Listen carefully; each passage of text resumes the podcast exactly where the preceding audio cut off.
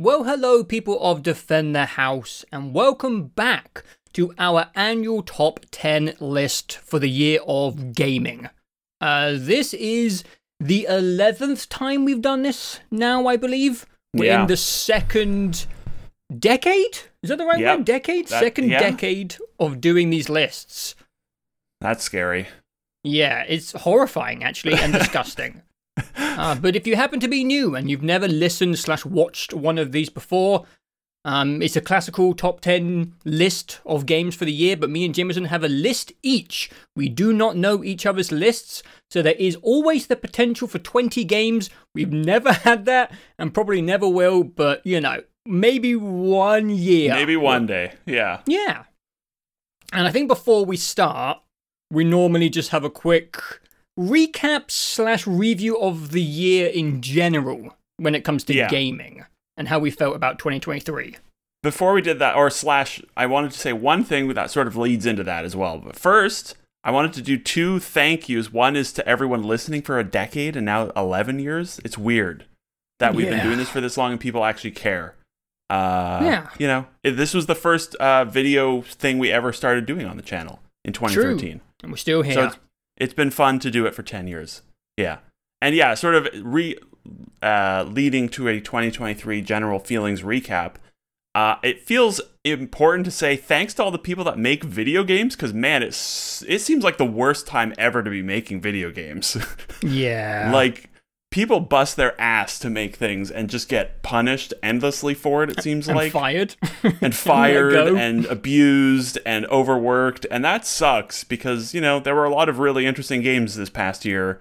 But there were they were sort of all overshadowed by, like, the AAA industry especially being horrible. And that sucks. Yeah. The industry news is usually terrible. Yeah. Yeah, not to like start on a low note, but that's where my heart is just like, oh, people dedicate their lives to making video games, and it sounds like the worst job ever. It really does. It really does. It's like really appreciated that people do it because, man. Not by a lot of people, it seems, but we do. No, I appreciate it. Yeah, we appreciate games. They're fun. Yeah, yeah. 2023. Why don't you lead with your feelings of 2023? Because I feel like you feel like how I felt in 2022, which is disconnected, maybe, a little bit. Obviously, this stuff has come up a lot during our podcast across the year. But for anyone who maybe just watches the main channel stuff, the Tower and these top 10 chats, yeah, Joe's had a bit of trouble this year connecting with a lot of stuff. I think it's a mixture of a lot of things. Again, we've covered all this on the podcast, but, you know, this is 11 years of me and you being pretty deep down the variety gaming well of playing a lot of AAA stuff, AA stuff, indie. We kind of, we don't play everything, but we try to really, between us, we get close. Like, we stretch out and we touch a lot of facets of video games. Yeah. And I did hit some walls this year. AAA for me was a bit of a struggle bus. I just couldn't connect with a lot of things, a lot of games that people seem to really revere, maybe because there is some formulaic aspects to the AAA industry. They're very expensive, they take a long time to make, and some people don't want to risk doing new and crazy things like maybe Kojima can. Yeah. And I'm just getting old, dude. I've played a lot of stuff, and I've always been I get bored quite quickly of similar things, repetition, playing the same formats, genres, etc. over and over again. So there was certain things which I just couldn't get behind. And I also hit a bit of a wall with video game writing and storytelling this year. Looking through my list, it's a very gameplay heavy list. I don't think there is like a big story thing in here, a narrative focused thing in here at all. Yeah. Maybe that's up for debate. We'll get to it. I've actually just started consuming a lot of other media over the last 2 years than maybe I did before. I kind of just played video games for like 7 years of my life. Same, and you know, I watched the big movies and I tried to watch a few TV shows. But now I make time for reading books and I watch more TV than I used to. And I take evenings off just to watch movies and rewatch movies that I liked. So I think across the last 2 years, I've been consuming more writing and storytelling across all medias than usual. And it really highlights how shitty video game writing is.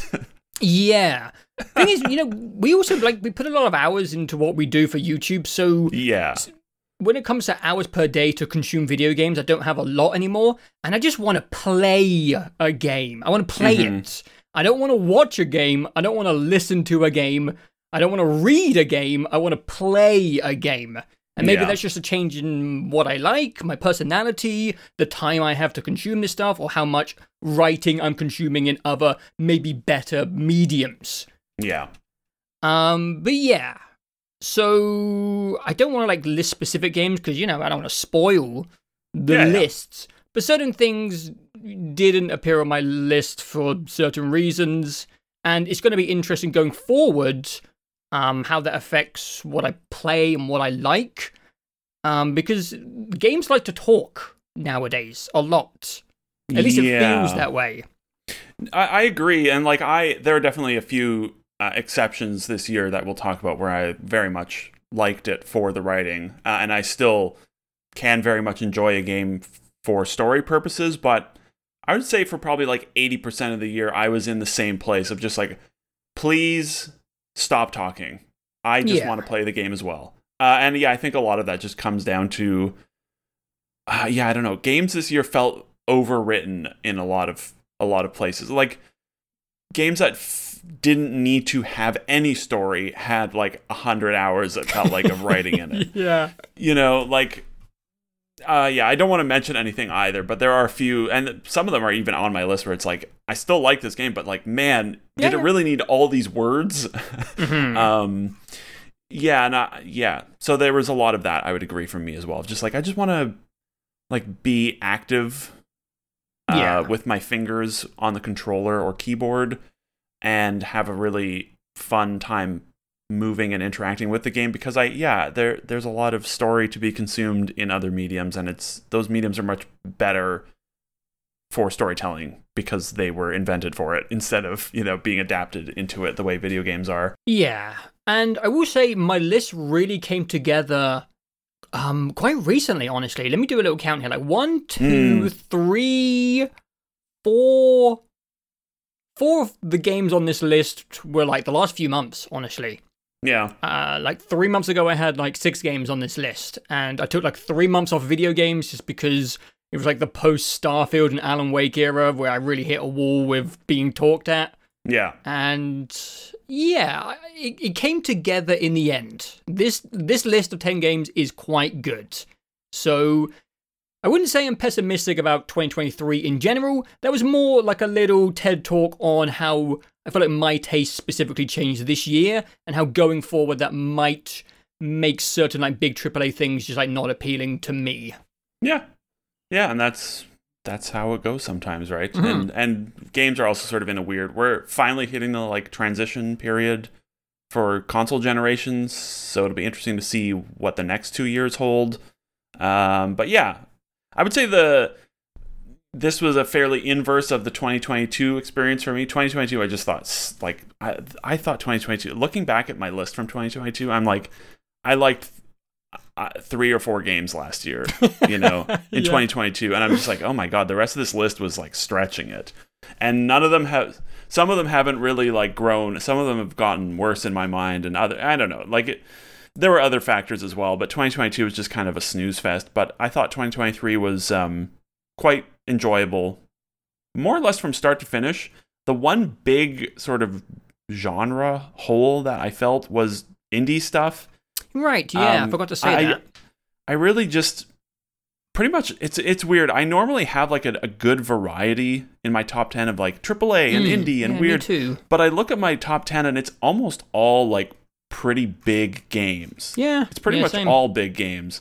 And it feels a little weird. And in my honorable mentions, there's a bunch of interesting indie games, but they never clicked. I wasn't able to stick with like any of them this year. And I'm not sure exactly why that is, because there were a lot of ones that I thought were cool, but I'm not sure. I think part of it is sort of like you mentioned, our increase in like work time on recording stuff. You know, you spend 2 hours a day looking at games, like playing them for recording, and then another, 3 to 5 hours looking at them in a Premiere Pro. Right. At the end of the day, it's just like, oh my God, I have to get out of my office. And when I go to my living room, I don't know, there's just something like a barrier for me of just like, I don't want to turn a console on and look at a video game on a huge TV. I don't want to run my computer out via HDMI so I can play indie games not in my office. So there was a bit of a wall, and I keep looking at the Steam Deck being like, I wonder if this is my solution of just like being able to pick away at indie stuff in a different space that isn't sort of the two like media consumption rooms, basically, of the living room and the office. So I'm not entirely sure. But I also just think most of the smaller games this year were like really cool conceptually, but I couldn't stick with them for whatever reason. Mm-hmm. Not sure why. But that when there are no indie games, it does sort of feel like the balance is a little off. Thankfully, there were a lot of really interesting big games and sort of the, double A, if you want to call it that. There were some interesting ones of those as well, which is good. We need more medium games than ever before. Yeah, and there I also noticed, and I'm going to save it till the very end once we've talked about all the games, but there's a very interesting trend between all my games this year that I realized last night. Pretty much every game on the list with, probably 8 of the 10 are like, this reminds me of a certain period in time. And it was interesting to realize, so. Okay. But yeah, I had like 6 games that were really easy, and then the last 4... we're like, I don't know. Yeah. It was an interesting year, to say the least. I've got some spice on this list. Some of my placements are controversial. I think some of mine might be too. I don't know. We'll see. Yeah. We have, we like what we like, and that's just the way it goes. Like, we have our own tastes, and they often, more often than not, seem to be diverging from the general consensus. Definitely. And that makes these videos fun. So it makes the comments love us. Oh, yeah. Well, Star Wars, number one. I was thinking about Star Wars, I think that's it. I went first last year, so that means you're up for number 10, if you're ready to get into it. I am. Yeah. One thing I do want to say, last disclaimer before we get moving, I did not play Baldur's Gate 3 this year. Actually, it's a lie. I put 8 hours in, but, know, 8 hours is like 80 seconds compared to, in comparison to other games. When it comes to games missed, I think that's the only thing I have to disclaim. Right. Again, I just said I wasn't like in the mood for stories. So I played like 8 hours of Baldur's Gate 3. It seemed really cool.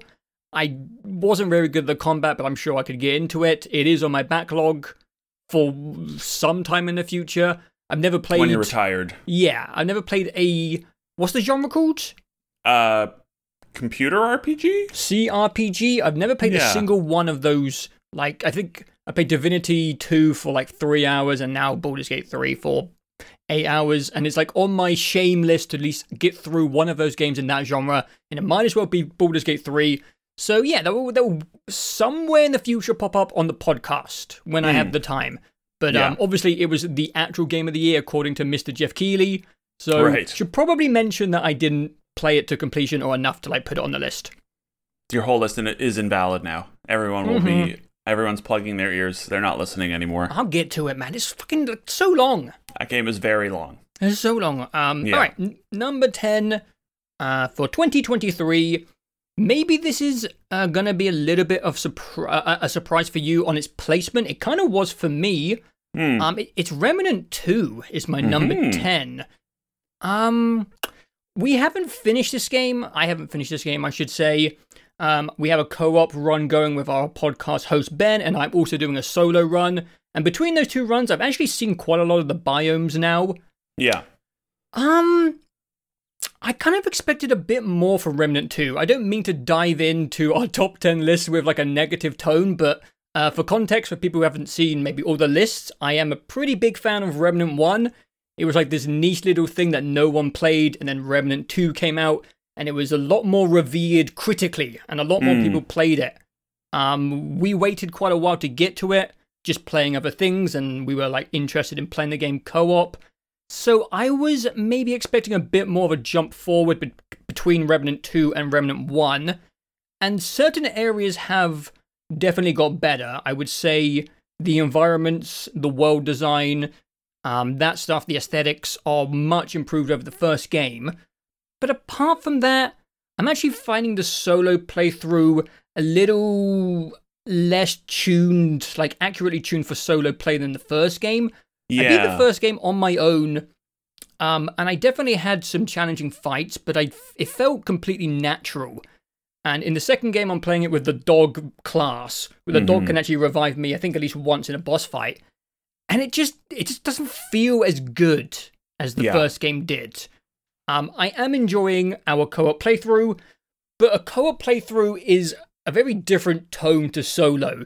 You're kind of like talking amongst each other. The aggro is really split, so it's a much more casual experience. And I quite like when it comes to this genre, this whatever you want to call it, From Software type thing. I do like playing it solo because I like taking on the boss myself and overcoming those challenges. And so far, my solo playthrough just hasn't felt as, like, balanced as the first game did. I still really like the format.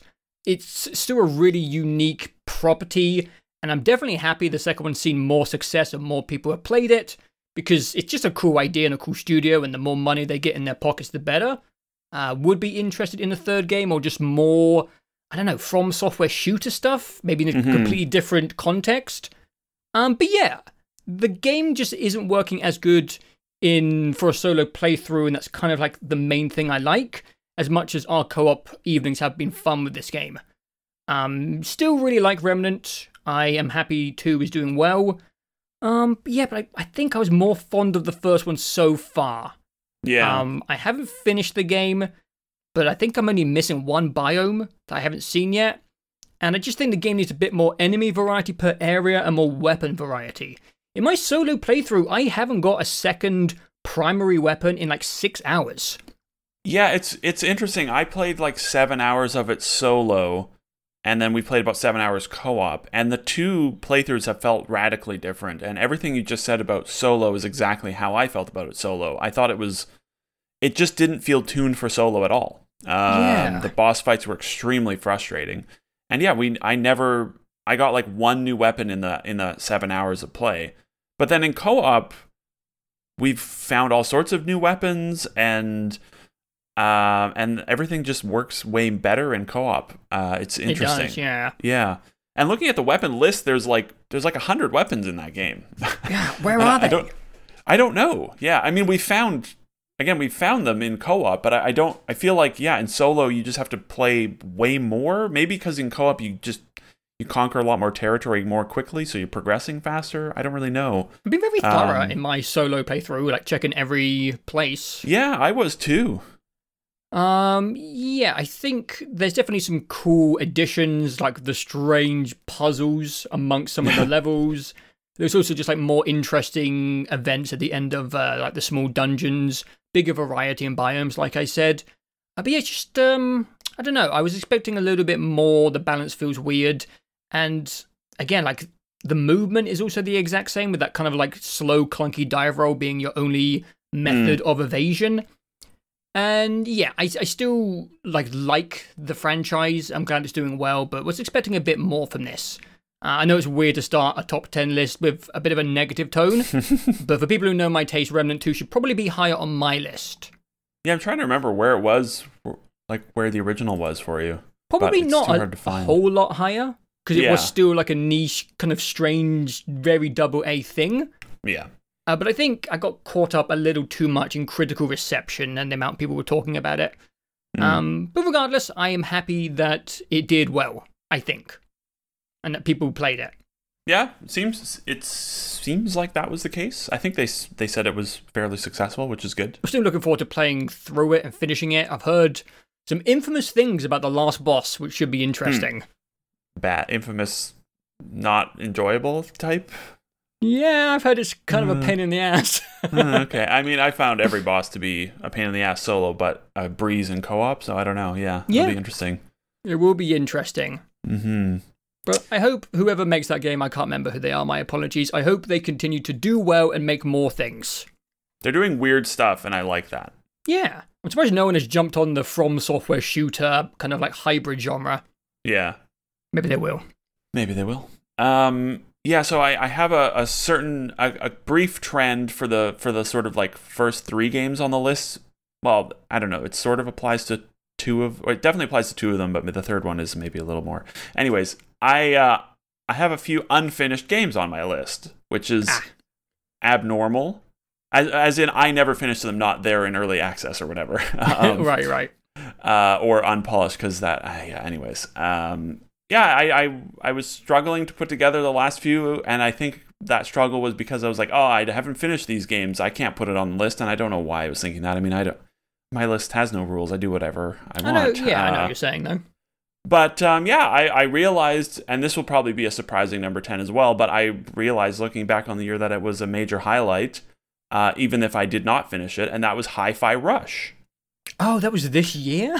That was like January 20th or something. That feels like a long time ago. It's been out for over a year as of this recording. But yeah, I looking back on the year, I was like, oh, this game, I actually had a really great time with it, and I did not finish it, but that's okay. I got about 75% of the way through it, though, which is more than I ever thought was going to be possible because of the style of game, which is like combat to the beat, basically. Mm-hmm. I did hit a wall where the difficulty, there's like this weird crazy sort of Sekiro enemy that you have to parry like a bunch of times to the beat perfectly, and I just couldn't do it.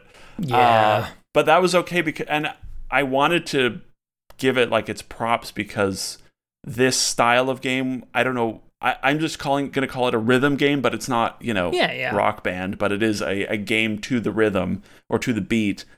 None of them have worked at all for me. I think it's like a really cool idea, but what was the Zelda one? Cadence of Hyrule and the weird Hell one, and the BPM. These games, like none of them have worked at all for me. Like I played like 15 minutes of Cadence of Hyrule. Like I literally have no idea how to play this video game. But because I don't know what beat is to music. That's what I've realized over the years. I don't know what it is, and I can't hear it. I don't understand it. It's the metronome ticking, and I don't get it. But they did a lot of really smart stuff with this game with the, the beats start, like it starts fairly slow and accessible, but they also make the entire environment also move to that. Yeah. So like all the signs and lights and everything is just sort of tapping its foot along with you. And it made it surprisingly easy to keep up with it. I did not turn on the sort of metronome ticker across the bottom. I found that really distracting, actually. And so I was able to play it basically like what it is, which is like a character action game, playing it to the beat. And all that stuff worked, and it made it so that I could play that game 75% of the way through, which is, 6 hours or 7 hours. And that is more than I've ever managed with any of these games. And I think it's like, it's such a cool idea. Yeah, I wish it was easier for dumb people like us. to be smart. No, it's not. It's like a fundamental just brain understanding thing that I just don't get. Right. Yeah. But they did a great job with it. And honestly, as successful as all the gameplay stuff was, what really kept me coming back was the personality of the game. I found it just, it's probably the most charming thing I've played all year. All of the character work, the visuals, the music, the sort of humor, the visual flourishes. It was all just incredibly charming all the way through. It's funny. It's endearing. There's some weird, goofy stuff in it. There's a hilarious Twin Peaks reference. Yeah. There's just... it's just a weird, cool thing. And the fact that it just shadow dropped on Game Pass from Microsoft, it was one of those things where you're like, this is what I want to see more of from in between the big, boring Starfields and Spider-Mans and God of Wars. Like, let these companies have a lot of money and a lot of people. Let them spend a few years making a weird rhythm throwback sort of PS2 feeling game. But it was also randomly from the Evil Dead guys, which was and it's from the Evil Dead team, which is bizarre. Yeah, they went from Evil Dead 2 to Ghostwire Tokyo to this, and it's like so tonally different. Yeah, I just found the entire experience to be really, really enjoyable. Is Evil Dead right? Evil Dead? Is that correct? No, Evil Dead is the movies. The Evil Within. Evil Within. There we go. Yeah. Yeah. Right from the get-go, I was like, oh, this game has like buckets of charm, and it carries that all the way through. And I should really go and watch the rest of it, because I actually liked the characters and want to see what other jokes they have and what other fun moments they have, because it was like laugh out loud funny on multiple occasions, which is not something most games can say. So good for them. I want just more things that sort of have this energy, not necessarily rhythm games, but like just weird out of nowhere. Haha, we made this weird thing. It's $40 or free on Game Pass, and it's out right now. It was just a fun sort of moment last year. Good way to start things off. Yeah, I played a chunk of it and I enjoyed it. I think that game does absolutely everything in its power to get you into the beat. Yeah, and I still like struggled with it.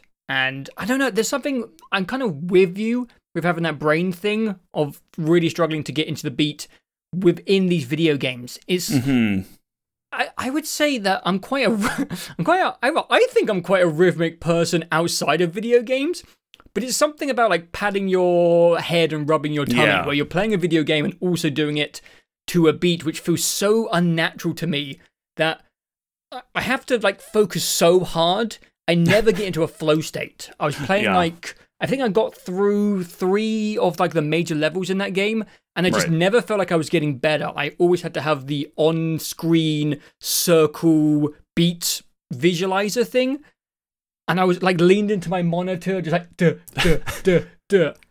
And I don't know, just like never getting better at a game and having to concentrate so hard, and the game getting like more multi-layered. I just kind of tapped out of it. I think my brain doesn't work for that genre, but I respect that game a lot. It was cool. Yeah, I would love to know what it is about that makes it so hard for us. Because I like you obviously listen to lots of music, and I don't necessarily like pay attention to music very much. But I don't know. I have a lot. I have it in my head all the time, and we work with music all the time, and I understand the concepts. But it is a very weird thing when it comes to games.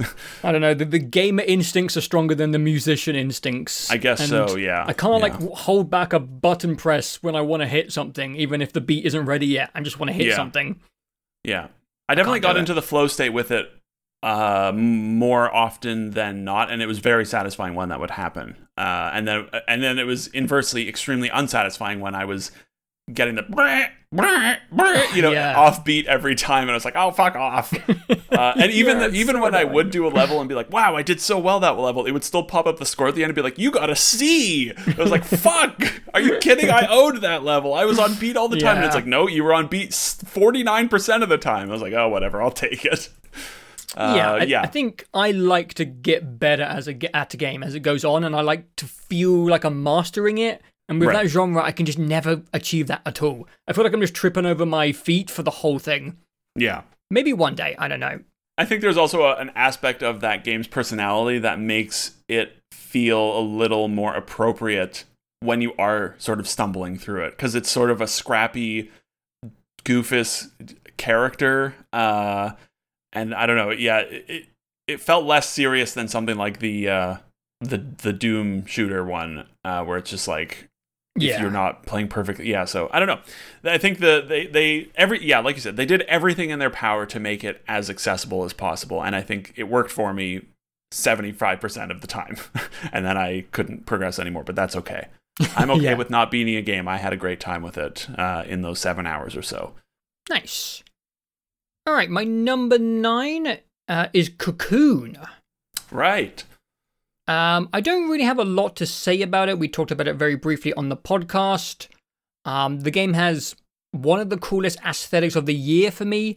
It has such a strange, twisting, alien look to it, but it looks like glossy and clean in a way which I really like. And the game basically has no UI. I can't remember now if it has any UI elements, but it's really just a clean and sharp looking game. But I think the most impressive thing about the game is, in theory, it should be very complex. You're essentially diving into different levels, which are physical objects in other layers of the game, which you can carry around and interact with. That's going to make no sense in a sentence, but maybe if you played the game or seen the game, it might make some sense. And I feel like when developers do a concept like this, it becomes like this mental exhaustion spinning plate thing where you're like, okay, A was here, B was here. And Cocoon wasn't like that in a way which might be a negative for some people. I know some people really like seeing a bundle of red thread tangled up and your job is to mentally untangle all of this shit in a puzzle format. But Cocoon makes you feel really smart in a way where you're not actually being really smart. It's just a game with great direction. And I just found it really well paced and really satisfying. And I finished in like 2 sittings and I just thought it was really fun and cool. I think when I started Cocoon, I'd played a bunch of quite challenging games. I can't remember exactly what I was playing, but Cocoon was surprisingly easygoing. I mean, it's way more easygoing than you would expect for a game which works like this. Yeah, super tight, super clean. Some really cool boss fights and aesthetics and sound design. Yeah, if you like puzzle games, I would give it a go. I think we said in the podcast that the finale could have been a bit more climactic and maybe a bit more demanding. But yeah, it's more the cool factor and the pacing of this game which really stood out for me.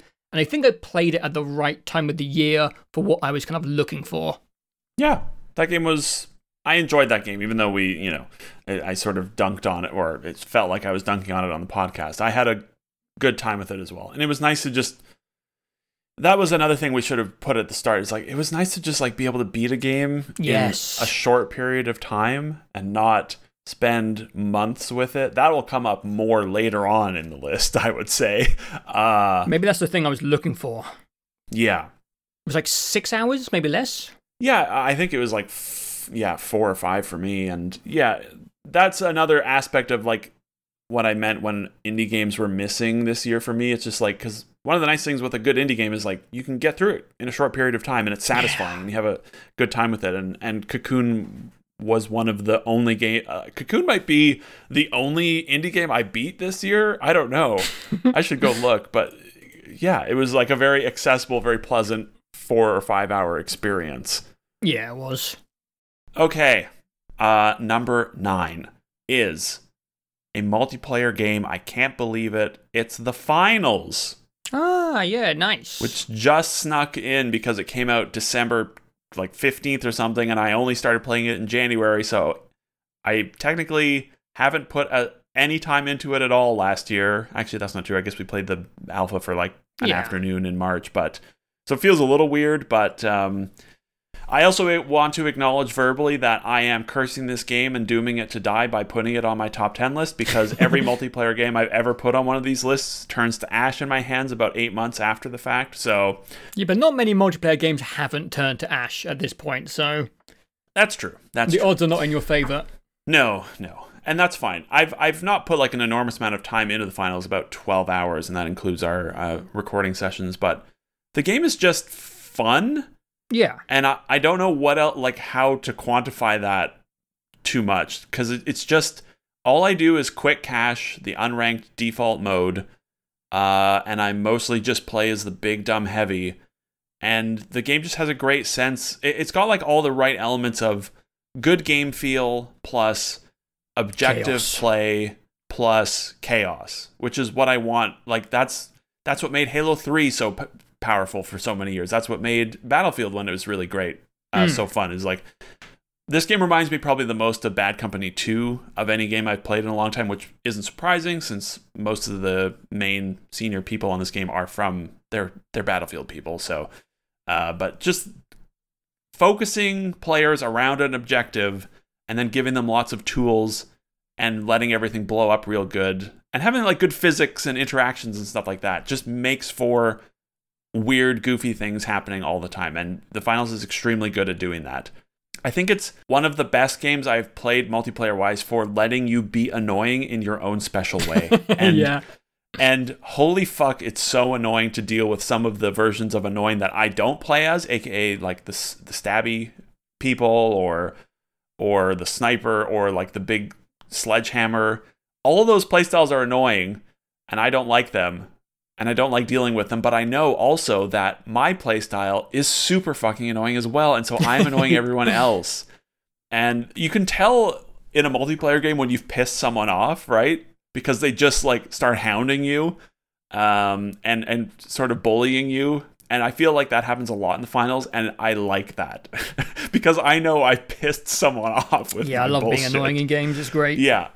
It's just a lot of fun, and it's full of lots of really intelligent game design decisions. Like there's just 1,000 little smart things, and a really good like example of that is, I didn't even realize this until recently, when you revive someone with the defibrillator, they come back with 50% HP instead of 100%. When you revive them manually, which is slow, they come back with 100% HP. And like that is a perfect sort of summary of like smart balance and trade-offs. It's easier to, you know, you revive someone quickly, but they have less health, so they're more vulnerable, or you risk it to revive them slowly and they come back with full HP.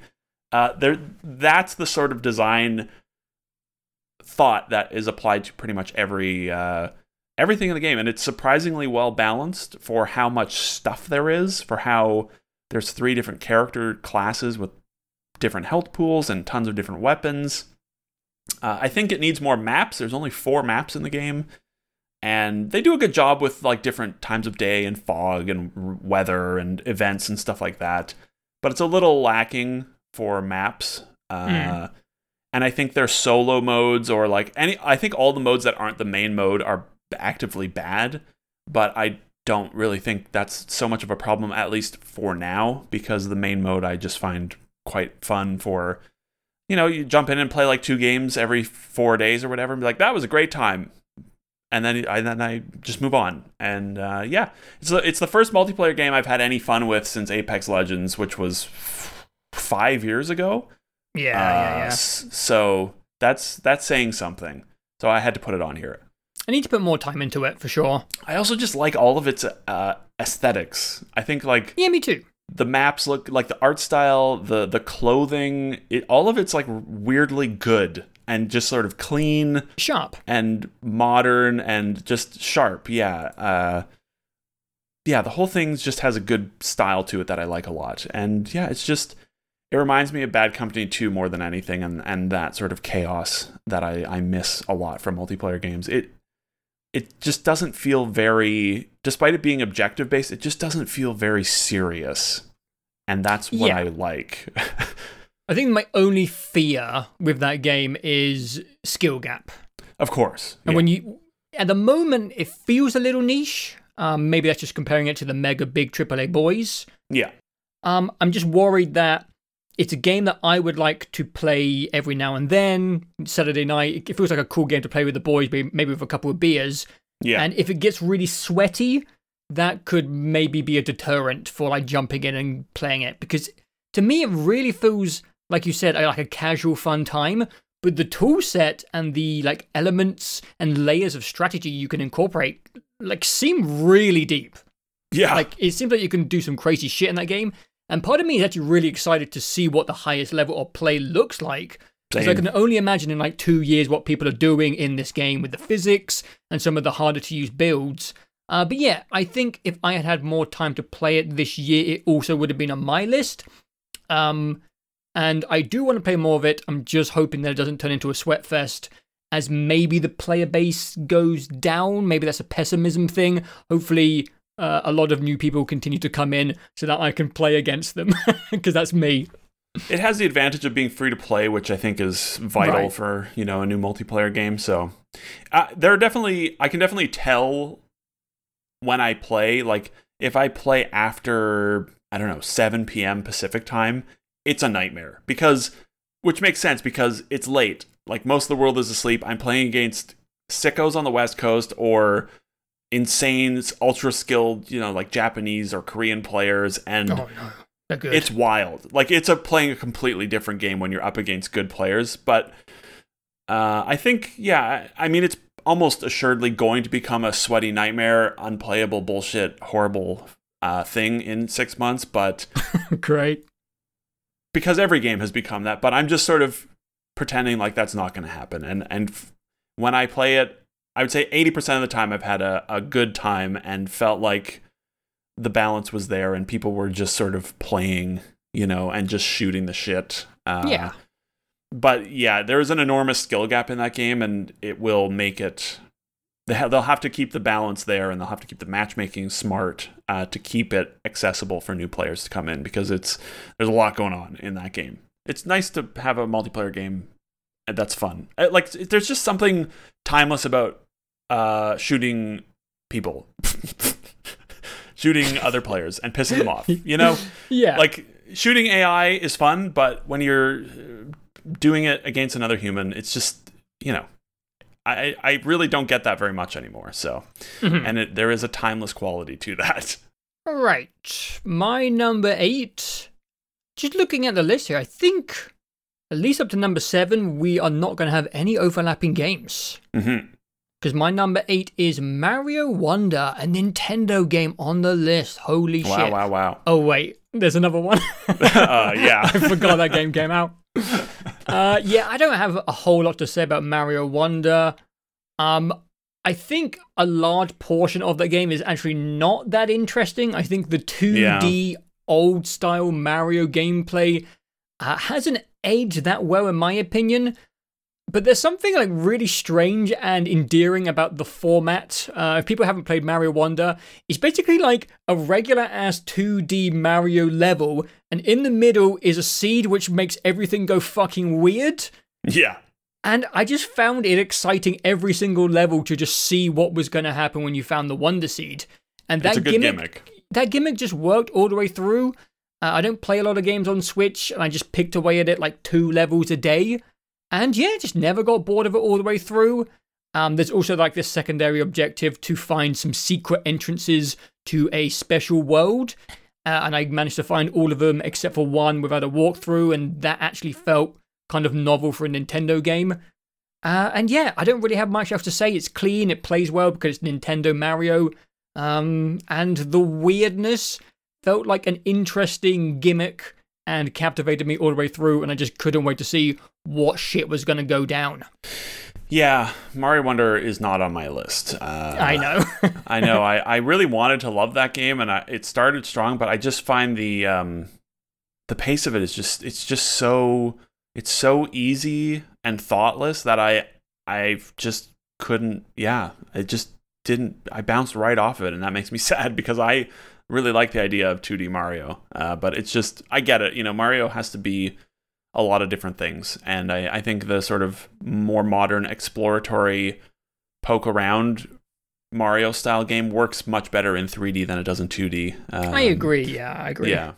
There, I mean, it's like, there's so much good stuff. And like, the game looks so good for a 2D Switch game. All the personality, all the music, Elephant Mario, like everything is, all that stuff is so good. I just, yeah.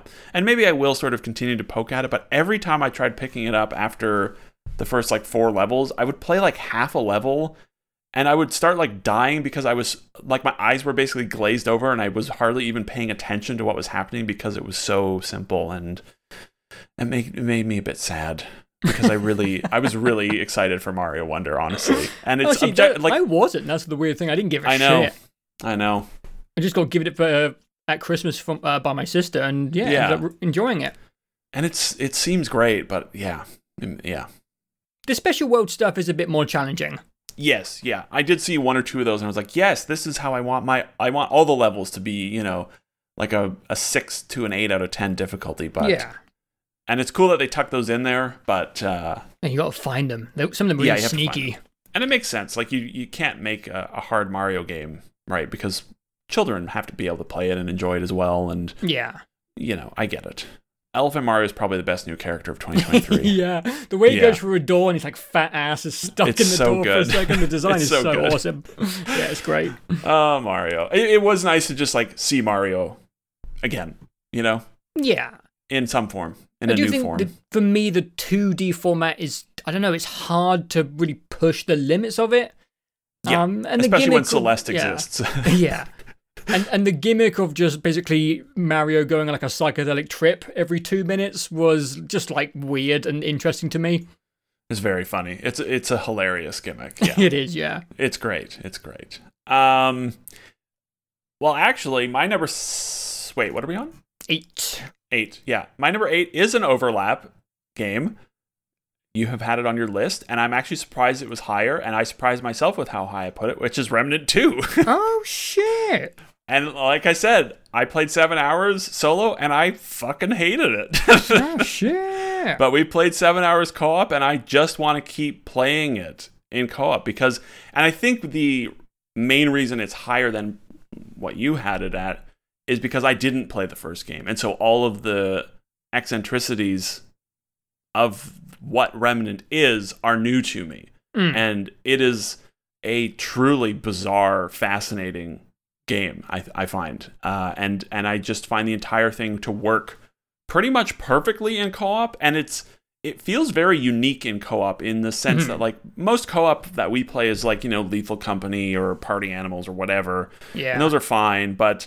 This is like scratching that Destiny itch, but in a way more, I don't know, like intellectually stimulating sense from a game design perspective, because it's so, it feels like it's made by aliens a lot of the time in a way that honestly only From Software games feel like all the From Soft clones don't feel like they were made by aliens, except for Remnant, where you're just like, what the fuck is this? Like, those giant puzzles are so weird.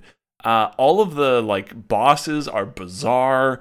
There's just so much strange, fascinating stuff in there. And I really like getting that from Software games, where you play something and there's just so many interesting decisions that they've made with how they designed the game.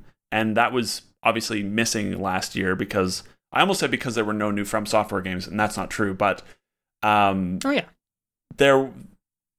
2 is the only one that really felt like that to me, where it's just like, this is just made by people that don't really give a shit about like modern design decisions. They're just doing exactly what they want, and it works, and it's really intriguing all the time, I've found so far. And it's a little disappointing that we've gotten the same biome order that I got in single player, but also though pretty much everything we've seen in the same biomes that I saw in single player has been new stuff, so that's a positive, and it's made it still feel pretty fresh. And it may take the rest of the year to finish it in co-op, and that's fine, because it's fairly easy to pick up and play.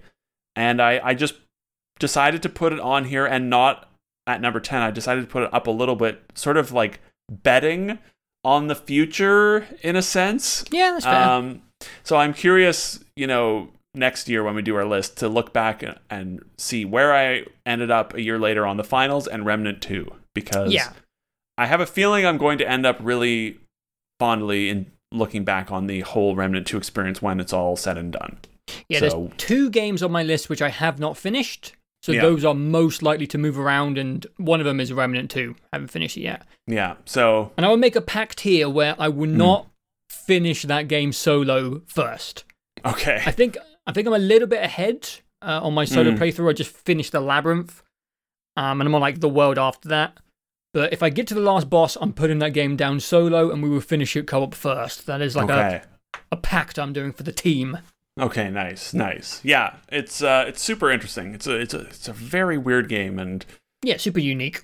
It's super unique. Yeah, fascinating, bizarre. Like that cube gun we got is just like, what the fuck?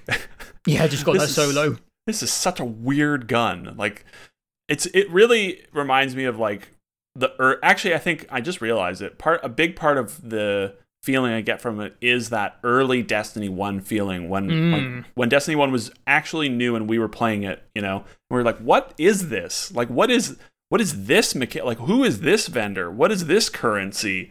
And that was I think a lot of that in Destiny 1 was unintentionally confusing, yeah. But it was still intriguing. And, you know, when we went in, like when I did the first raid in Destiny, it was like, what is this? I've never played anything like this. And Remnant 2, and Destiny's just gotten so predictable as it's gone on, which is not surprising. And Remnant 2 really is scratching a lot of that intriguing itch, but also being a good shooter. Like it's a super solid, fun playing shooter. So. Yeah. Yeah, they did a really good job with that, and I'm glad I picked it up and started playing it with you guys.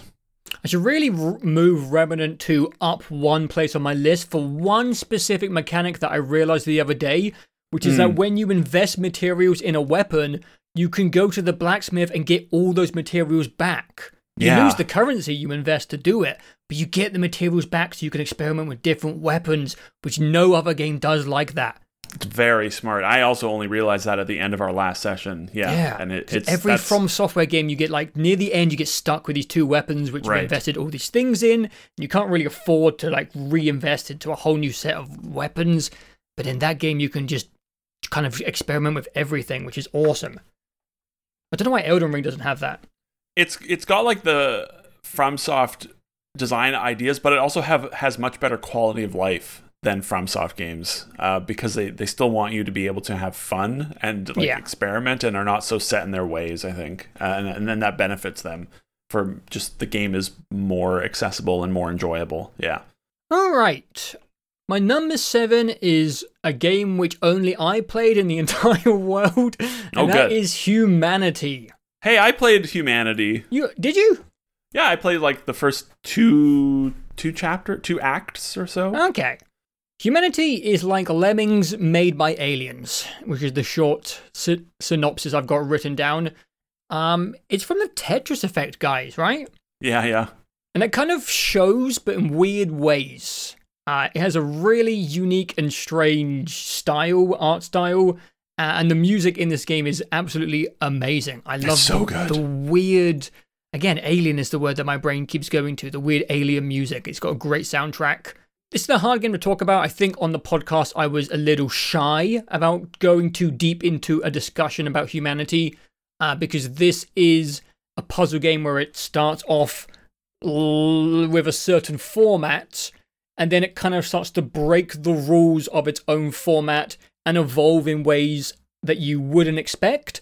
And it breaks out of the boundaries it sets and becomes something like completely different at certain points throughout the game. And during different levels and different sections, and the revelations and the moments of evolution in this game are really cool. I love it when people break the rules and boundaries of their own games. I kind of talked about this last year with Vampire Survivors and comparing it to Risk of Rain 2, where it sets these rules and then smashes them. And Humanity doesn't quite go that far, but it does radically change as it goes along in ways which really took me by surprise. And it kind of becomes like a completely different game at different sections. And yeah, I don't think I want to say too much about this game. There will be obviously video footage on the screen now. If it looks cool and you like the puzzle genre, there isn't a lot coming out anymore when it comes to good puzzle games, especially ones that are like 15 hours long. It's really unique. And the Tetris Effect guys deserve your attention, at least in an artistic way. I give this a high recommendation. It feels like no one played this game this year. My voice is fucking like, I can't clear my throat today, so sorry if my voice is going weird and croaky. I don't know if I'm coming down with a cold, but I thought like after a couple of games I would shake it off, but my voice is just absolutely fucked today, which is perfect for a video we do once a year. Great. Have fun in editing. I think the only like complaint I have about Humanity is there is some annoying chaos theory. Later on in the game, you have a lot of humans. That's what the game is based on. I'll call them lemmings. And there's so many of them, it becomes like a weird fluid simulation, and they bump into each other with physics. So sometimes your puzzle solution will run different times, depending on like how the guys bump into each other and move and flow. And there's a chaos theory to the physics, which is kind of annoying, where sometimes I would like run my simulation, let's call it, and it wouldn't work. And sometimes I would run the simulation and it would be successful, which I think for a puzzle game is kind of irritating. I remember encountering that in Polybridge, where strangely my bridge would break sometimes and not other times if I changed nothing because of chaos theory and physics simulation. Right. Yeah, that's all I really have to say. There are certain chunks of the game which I don't think are as fun in their puzzle theme. Some puzzle chunks are different, and some are more interesting and more exciting than others. And that's all I'm going to say. If you like puzzles, you should play it. I still don't know how it escalates, but I wanted to make it clear that Humanity is the biggest honorable mention on my list, and I wish I had seen it all through. And I will be like get to it at some point, and I liked everything about it. I've liked all the time I put into it. I don't know. I just don't know when to play it, I think, is my problem. I used to have like... Could be a good Steam Deck game.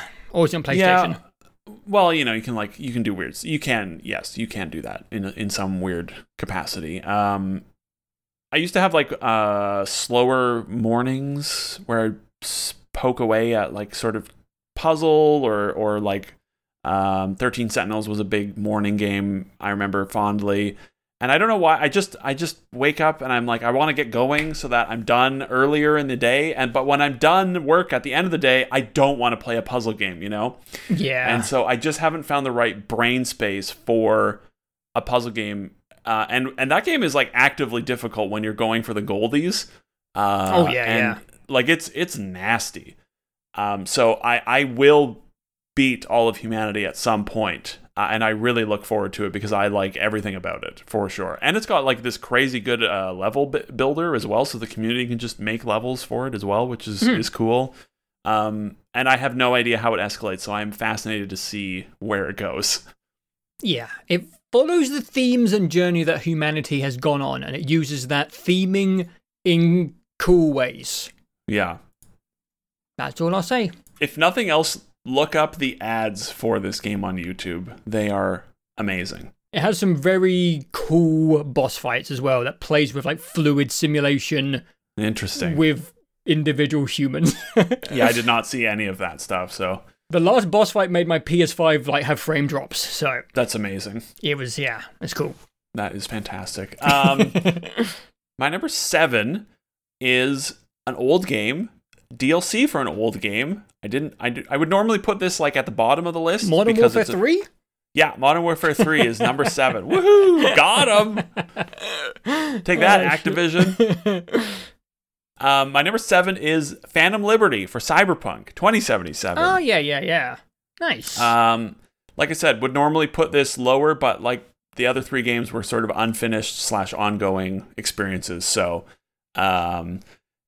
Yeah, Phantom Liberty is excellent, start to finish. I didn't think I was going to get to it as soon as I did, because I wanted to... My intention originally was to, like, fully replay all of Cyberpunk, right? Mm. And we actually chatted about this not too long ago, I think, just to each other, that Cyberpunk is, like, very memorable still, and I found that to be the case in replaying. So I started fresh because I wanted to see...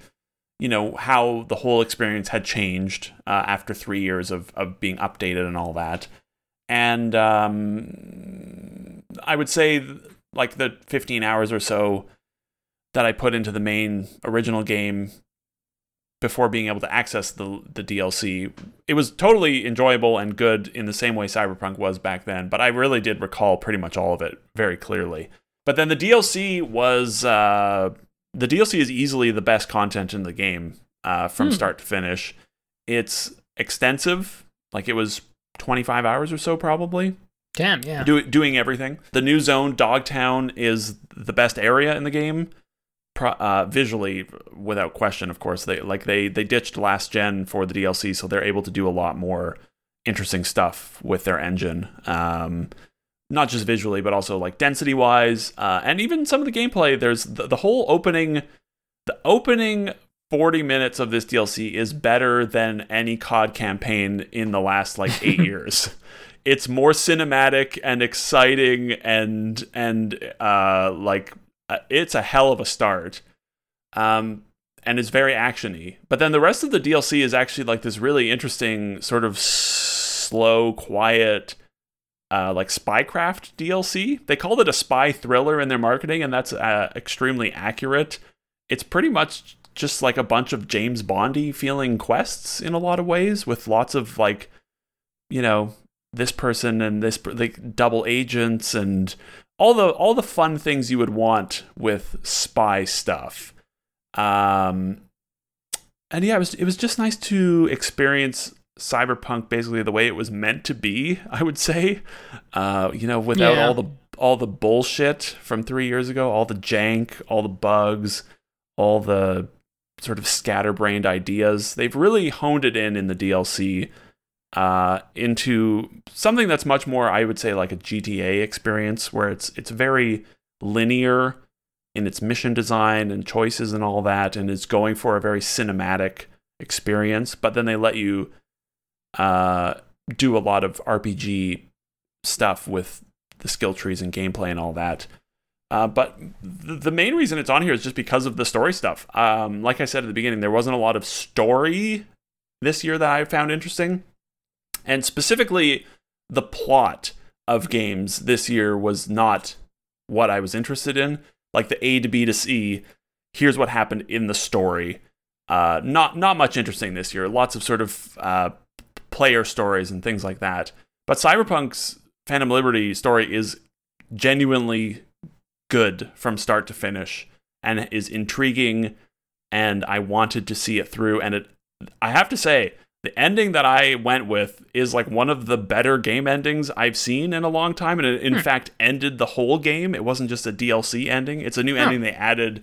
Sorry, it's a new ending they added with the DLC, but it doesn't just wrap up the DLC. It ends the entire game, and is very different from the other base game endings of Cyberpunk, which I thought were pretty goofy.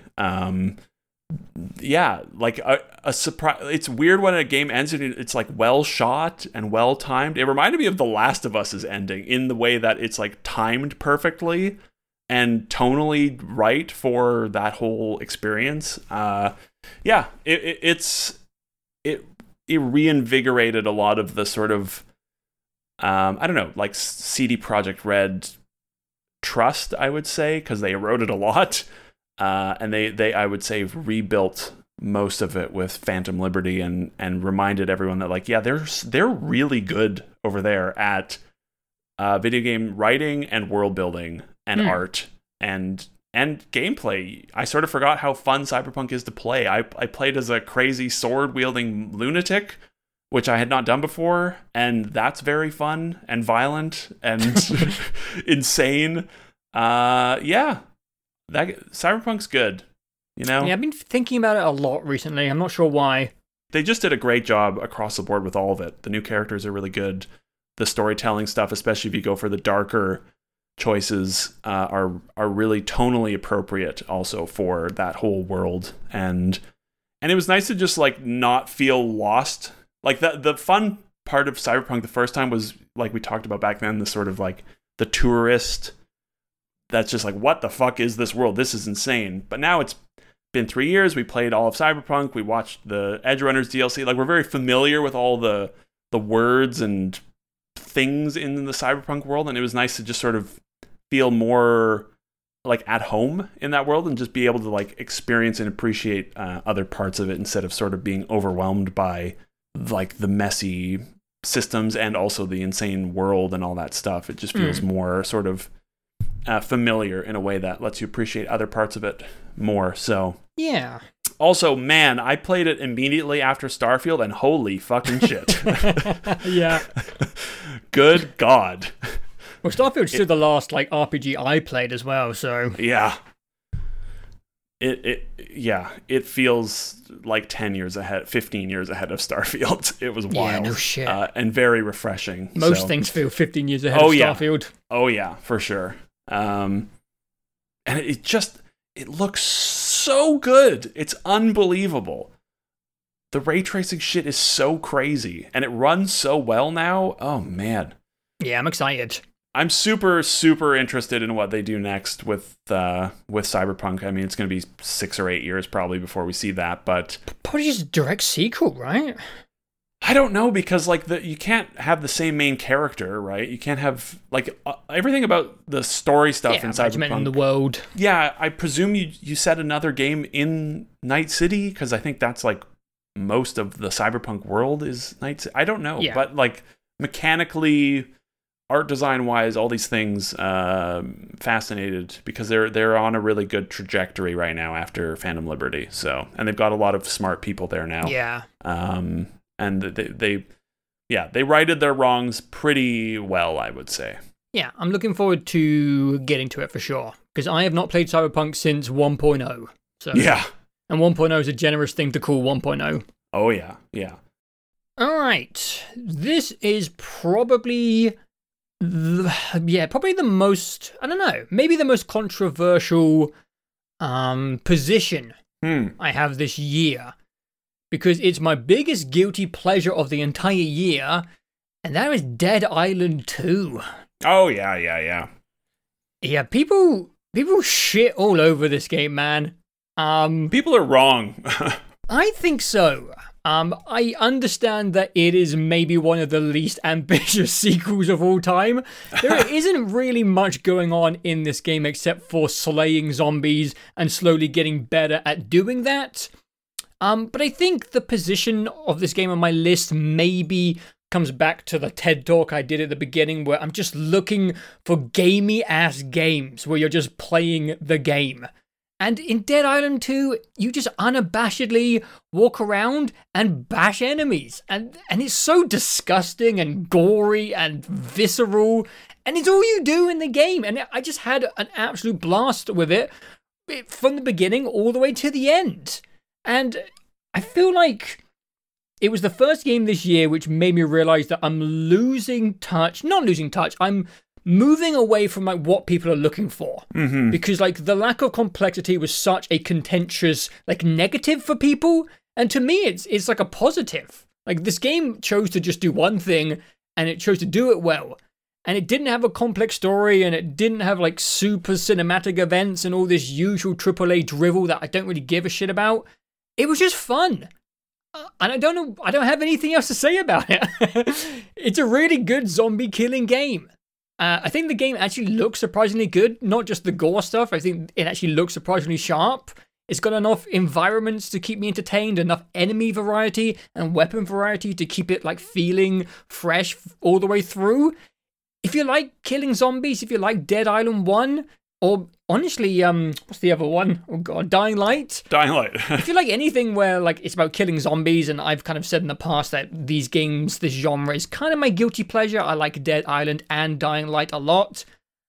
I just think it's good. I just think it's a good one, and I don't really understand why people shit on it so much. I guess I just want different things from what the majority of people are looking for nowadays in the big AAA games. I don't know if this counts as AAA, but I think also after the infamous like developer hell this game went through, the fact that it even came out is a miracle, and the fact that like it's fun, I don't know, I just feel like it should be kind of celebrated, but I think people foolishly thought that like, oh, it's been in development for 9 years, how could they make something so simple? And it's like, it wasn't in development for the game that came out was not what they started working on 9 years ago. The game that came out was made in like 2.5 years or whatever. And they did a fucking great job with it. It's not on my list. It's not in my honorable mentions, but I agree. I think Dead Island is way better than people gave it credit for. And it's completely good at what it set out to do. It had simple ambitions and achieved them perfectly. I'm a hardcore defender of Dead Island 2. I really shamelessly like this game, and it feels good to kind of put it on my list. Don't be mean to this game; it's fun. The end. Yeah, I knew it was going to be on your list, and I'm glad, because it's a good game. Like it's completely solid. We need more games like this where you're just killing stuff from A to B, and that's it. Yeah. And honestly, that actually might be a little reductive. This game does have some cool, like, small RPG systems that do kind of change the way you play as you go through. You can really break this game, power-wise, in a way which I think is really fun. Yeah, definitely. Yeah, we did a good chat about it. We didn't do a lot of chats this year. I think that this is the first game we actually covered in a chat. First tower game, yeah. The tower game, yeah. The first one. My number 6, I would sum up exactly like what you said, is it was just fun and I just had a fun time with it, and that was Spider-Man 2. Ooh, okay. And I'm surprised it's this high because I did not put the first game on my list, and Miles Morales I put, I think, at number 10, mainly just to cover it because we didn't talk about the PS5 launch at all anywhere. So, but this I absolutely enjoyed from start to finish, and I really didn't think I was going to do anything other than the main story, and I ended up doing all the side stuff because it was just fun, and it's super well paced, and the variety is there. And we had, again, we sort of just talked about this, relatively speaking, it's a with the reading. Tower. Yeah, it was the last game chat we did. I was going to say a few weeks ago, but it was probably a few months ago now, but whatever. Yeah. It still feels fresh. Go listen to that if you want more. It's just a fun, super well-made AAA video game. And it was a nice sort of, it sort of reinvigorated the, like, I was sort of glum about Insomniac being stuck with Marvel, especially after seeing the leaks as well. But even knowing that they were making the Wolverine game, and they're obviously going to make Spider-Man 3, and it's like, okay. But and I just am so tired of Marvel stuff. But they proved that A, they're extremely good at making video games, and B, superhero stuff can be totally fun. You know? Yeah. Batman games were great, and this is the best one of those since, well, I guess Arkham Knight or whatever, 9 years ago. Yeah, it was just a good, fun video game time all the way through. Yeah, we can do a smooth little segue here because it's my number 5, Spider-Man 2. Nice. Yeah, like you said, we did a long chat on it not too long ago. I think the best way to summarize it is I didn't give a shit about this game. Yeah. I wasn't excited at all because I was a bit burnt out on the format. What was that line I had at the beginning of our talk? It was like diminishing returns versus Insomniac's creativity. Yeah. And yeah, I think the too long didn't listen to our tower talk was I definitely felt a little bit of fatigue with the combat loop and some of the movement. I do like the wingsuit. It is a nice mix up. But it was just like the bombastic nature of the story and how the world and the characters kept evolving in different ways. The really weird things that happened with the Venom playable characters and suit. It just really, really goes for it. And I love it when developers, movie directors, whoever, just fucking go for it. Yeah. And even though this game probably is going to be higher for other people, I just respected the game almost more than I enjoyed playing it.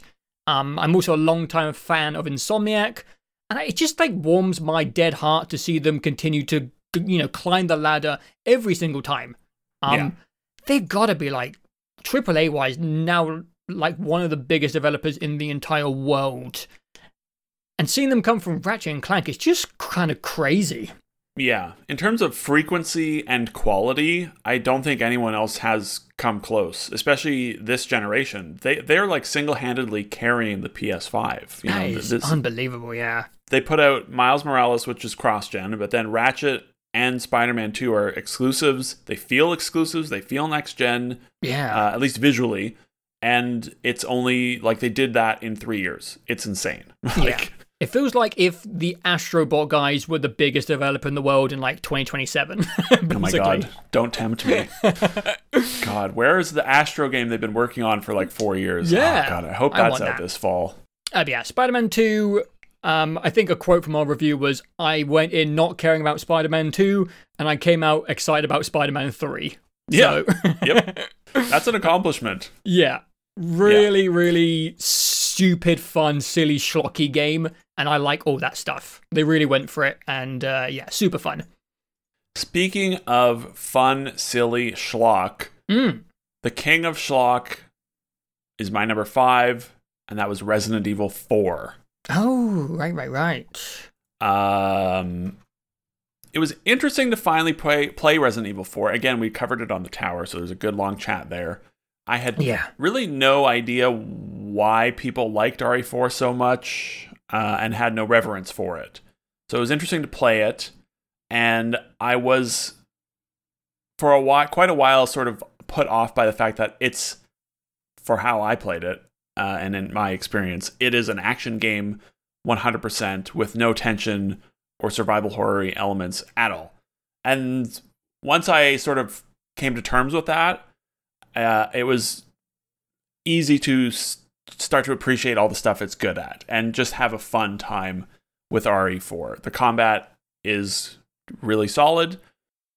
I found it a little simple, but it's okay. It gets by because of its, like, the simplicity almost works in its favor in a sense as it goes on, because you can just sort of start just destroying everything. And it was just fun and dumb. And, you know, we like Resident Evil games, despite realizing when we did our top 100 that we had almost no Resident Evil games on any of our top 10 lists for a decade, which I am really making sure to remedy now.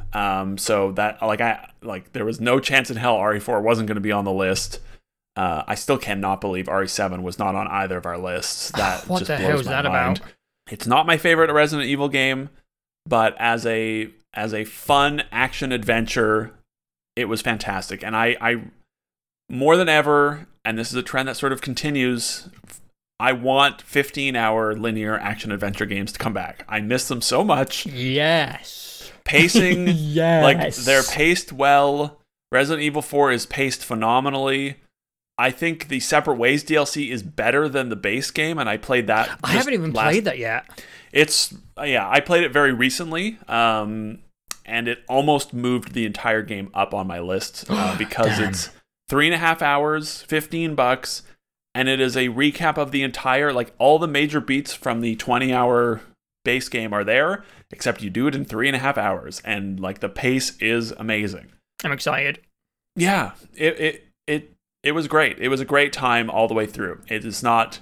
I like Resident Evil when it's at least trying to be a little bit scary or tense, but they didn't want to do that with RE4, and that's fine. And I respect it also from the sort of academic side of, people love RE4, the original, and apparently they did a fantastic job and respected the original while remaking this game and, doing their own thing with it. I can't do the compare and contrast because I don't know, but they did a fantastic job with it. And I still want to see Resident Evil pull back on the action because it's...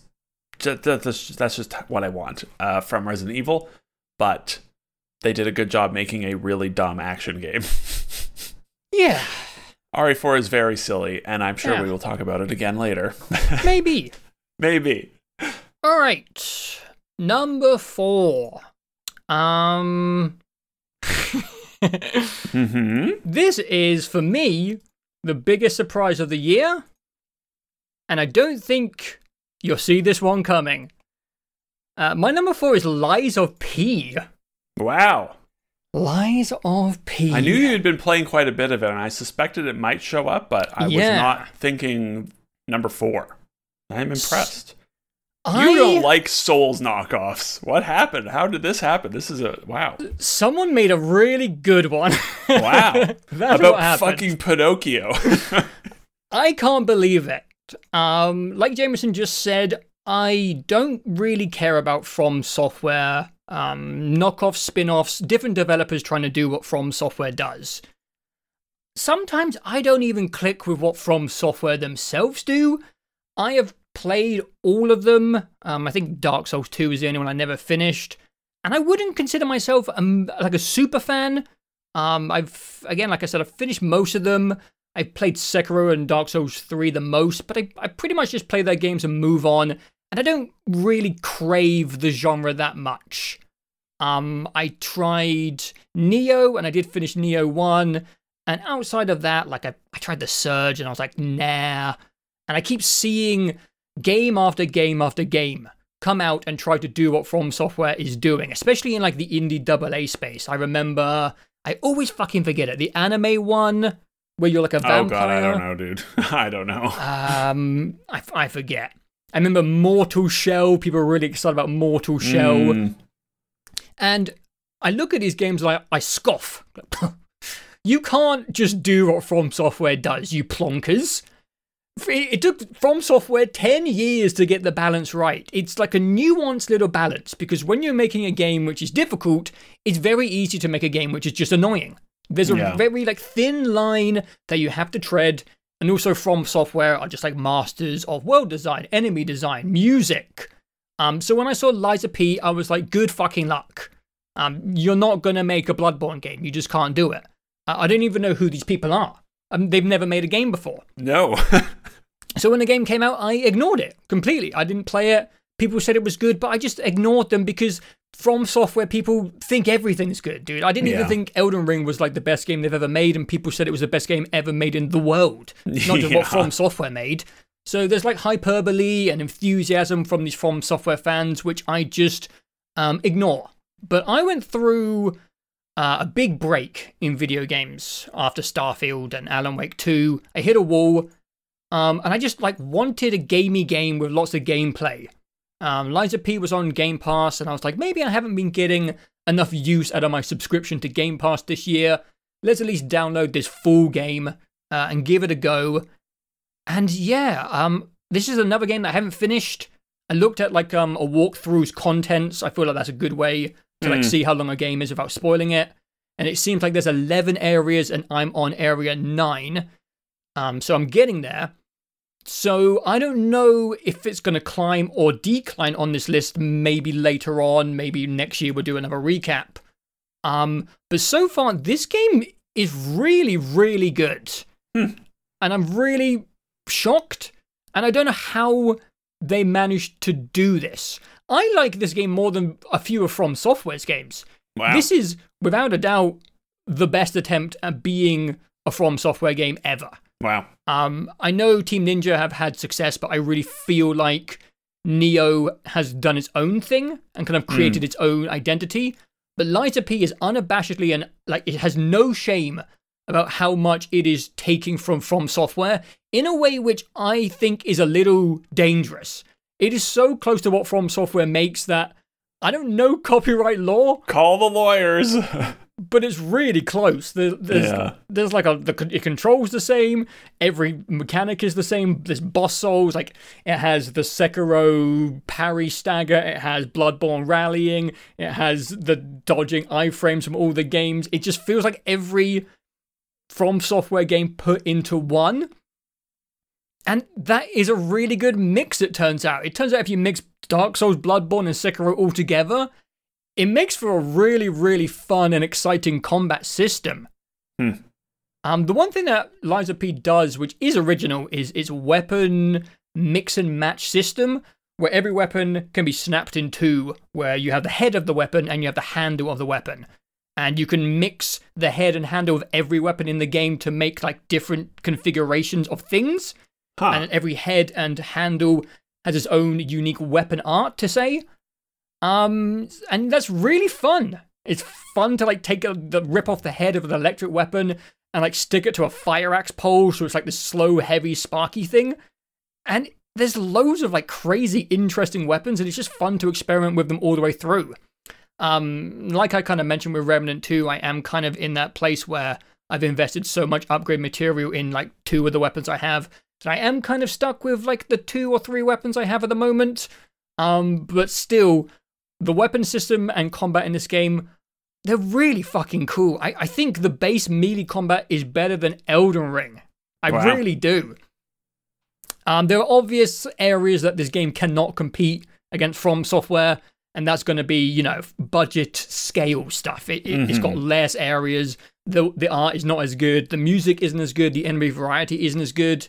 But this game has some incredible boss fights with some really, like, amazing design and animation. And across the whole board, this game just has, like, more going on than I really expected. It's a long game. I'm, like, 23 hours in. Wow. I've got, like, the hardest bosses to go. So it wouldn't surprise me if, like, the last three areas of the game take me like a decent chunk of time, and this takes me like 30 hours to get through. It's a really extensive and impressive offering from someone's first attempt in this genre. I don't know how they did it. Yeah, it's kind of wild. It's a really, really competent and impressive attempt at what From Software does.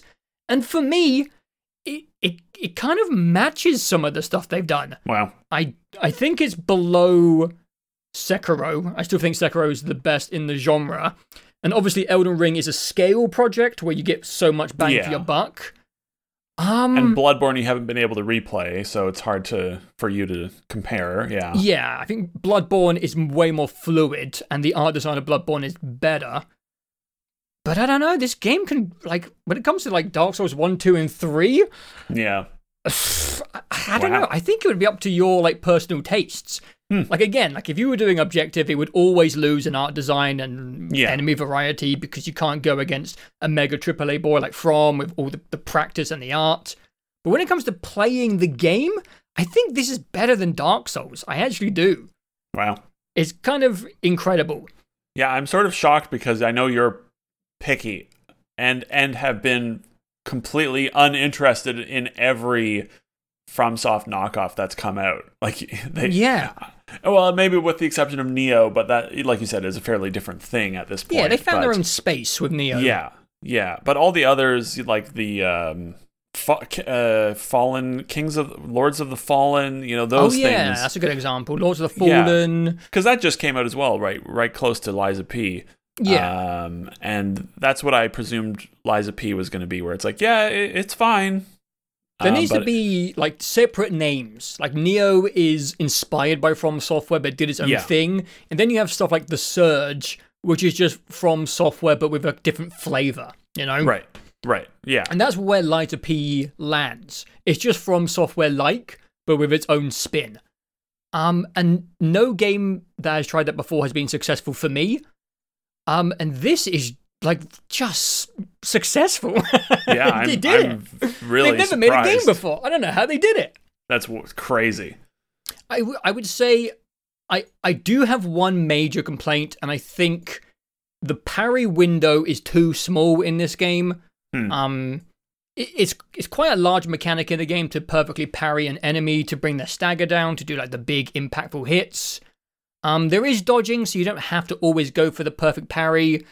But it's just like more satisfying, more effective. So it just kind of feels like the game is pushing you to kind of focus on parrying. And it is fucking brutal. Like, you have got to be on it. And every enemy kind of does like the Elden Ring slow wind-up attacks. So you have to just learn through memorization of timing. And there's just a lot of times in Lies of P where I die. And I feel like I blocked perfectly. Obviously, I didn't because I got hit. But I'm not a computer. I'm an evolved monkey who's 30 years old. So when my brain thinks I did something perfectly, it probably means it's computed a little too harshly because I'm not a computer and I'm getting older. So I just feel like if they would open the parry window a little bit, it would have been more satisfying and would have felt less like I'm being cheated, even though I'm not. That's it. That's all I've got. It's also brutally hard at times, specifically the boss fights. I would say like the A to B between the boss fights where you're just like exploring, looting, and killing ads all feels probably easier than From Software games, but the bosses are fucking ruthless. The last boss I beat took me 5 hours. Oh, God. Which is the same as Millennia from Elden Ring. Oh, my God. So, yeah. And I'm not even like at the last chunk of bosses yet. They are fucked up. Wow. But the game does have a summon, you know, whatever you want to call it, summon mechanic where you can bring in, I think it's called a Spectre. I have not been using that because it's just not how I like to play those games, but it has some like alternatives if you don't fancy the idea of a 5-hour boss fight. Okay. Yeah. You can bring in dudes to help you. Right, right. Of course you can. It's a FromSoft clone. Exactly. Exactly. Yeah. Yeah. Yeah. Cool. It's, yeah, I don't know. It's the most successful From Software clone ever, in my opinion. Wow. And it's by someone who's never made games before, a South Korea developer. Yeah. I still can't remember what their name is, but wow. Whatever they play next, I will take them very seriously, and shame on me for being so judgmental. Yeah, but I guess I didn't think it was possible to just copy what someone else does, because there's like nuance and tiny little details that make those things work. But they figured it out. Wow. I don't know what else to say. They did it. They copied their homework really well. I know how the game ends, and they set up a sequel. And I would imagine with the success it saw, it'll get that sequel made. So I'll be super interested to see what they do next, and how they step into a little bit more of their own thing instead of just being like so blatantly copying someone else, you know? Yeah. Especially early on, like you said, like the art style does go places, but it like does, all the trailers and all their marketing and all the early stuff was just like, remember Bloodborne, you know? Yeah, a lot of Yharnam. Yes, or early Yharnam stuff. It just looks so much like that. It does vary things up a bit more as it goes along. That's good. But there is still like a lot of like industrial steampunky mixed with Bloodborne stuff. Right. But there's some like fantastical stuff along the way as well. That game's really sick. Huh. That game's really sick, but I haven't beaten it yet. I really wanted to beat it before we did this chat, but it's just long, man. It's long and really difficult. Yeah, and you don't want to force yourself through it, especially when it's challenging. Yeah. So we'll see. It might climb the list. I might find the end really annoying. You know, last boss fights can be, you know, so we'll see. Yeah. But yeah, biggest surprise of the year for me. Cool. I am, yeah, wow. I'm sort of shocked to hear that. I know. Don't surprise you. My number four is Dead Space. Nice. Dead Space is great. Dead Space is great. I was surprised. I think what was interesting about revisiting Dead Space is I really realized how much of an impact Dead Space 1 and 2 had on me back in the day. Oh, yeah. Because, like, I was replaying it, and I was remembering a lot. Like, a lot of... As soon as I'd get to an area, I was like, oh, I remember this. Oh, I remember that. And I went and looked through my achievements and stuff on the Xbox profile, and I was like, no, because I thought I must have replayed Dead Space a bunch to remember it this clearly after... it came out in 2008, so I probably played it in 2010 or whatever. So like 13 years later, I remember it so well. No, I had only played that game once, so it obviously stuck with me. And it was really fun to revisit because... I don't know. This is one of these things where it's just like, I just like Alien a lot, right? Yeah. You know, and Dead Space is basically an Alien game. Yeah. And a survival horror action-y thing. And I think the visual, they did such a good job of visually and audio uplifting it. And polishing the whole package up. I had basically a perfect time playing through the game. Yes. Again, 10 to 15 hours. And the reason it's above RE4 is two things. One, because just I think the setting, I just love the setting. I love creepy, abandoned, gothic spaceship, you know. Yeah, I know what you mean. But I also just find it a little more stressful to play. It is, you know, sort of clunkier. And obviously trying to be spookier. I don't think the game is scary at all. Actually, it was kind of fun going through it again and just realizing how jump scare heavy it is and just finding it all sort of endearing in a way. But the general moment-to-moment mood of Dead Space is much more tense than something like Resident Evil. It's atmosphere and that those things add to the experience and I think put it above Resident Evil for me just because... of those two, like the setting and the vibe being a little more stress-inducing, even though it's not really a scary game. And I, you know, I've said it already, and it applies to a lot of things on this list. And this is really the game that made me realize what I had hinted at earlier. A lot of the games remind me of a certain thing, and that is like the 360 era, right? The 360 era... is sort of present in spirit in a lot of ways throughout most of the games on this list in various capacities. Like Spider-Man reminds me of the Batman games, right? Resident Evil, Dead Space, obviously, are from that era specifically. But just like linear, well-paced, lots of action, not much cutscenes, good visuals, and after 15 hours it ends. And you have just this great fun roller coaster experience. Yes. And Dead Space was that. And it's on my... Dead Space is definitely on that like sort of short list of I will replay this regularly because it's just ticking all the boxes for me. Like setting, visuals, performance of the PC port, and it feels good. They made smart little changes. They brought some of the like Dead Space 2 and 3 design things backwards. Like with the... I don't remember. There was some major gameplay system that was in 2 that you thought was in 1, but it wasn't in 1. So picking up limbs and chucking them back. Right, and picking up and launching limbs, yeah. And they sort of revamped the alt-fire on some of the weapons in interesting ways. I think the alt-fire might be completely new. I don't know if there was alt-fire. Yeah, you might be right. I think there was alt-fire, but I don't remember, yeah.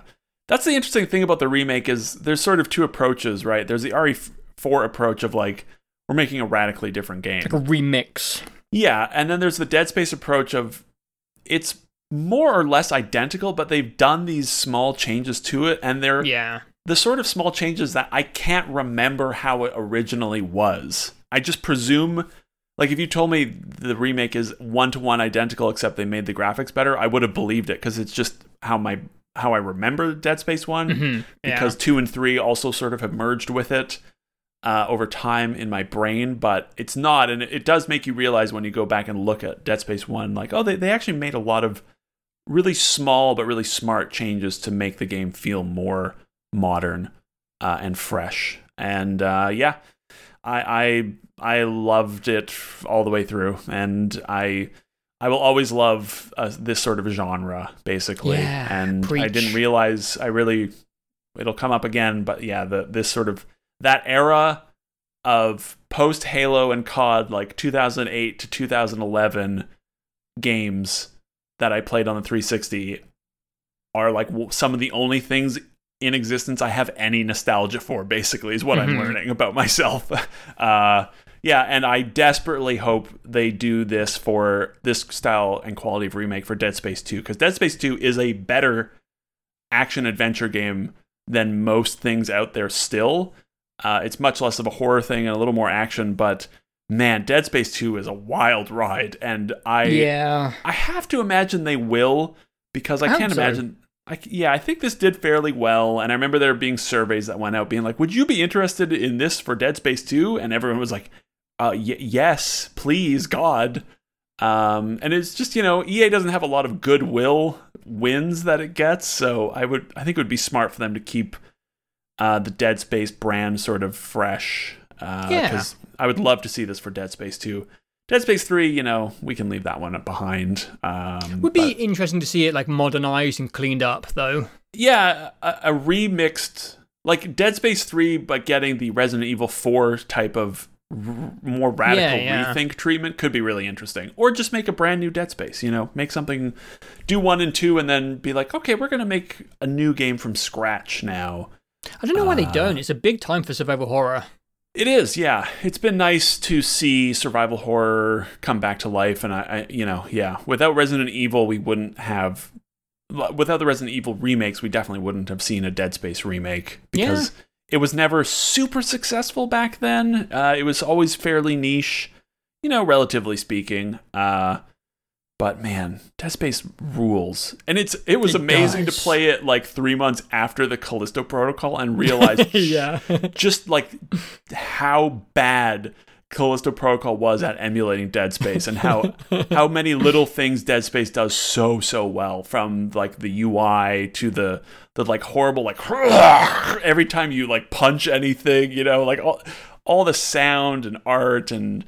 They just nailed it so much, so well. Maybe Callisto Protocol was also a reason that I was skeptical about Lies of P. Yeah, just more and more. So you can't copy what someone else is doing. You just can't do it. You don't get it. Yeah.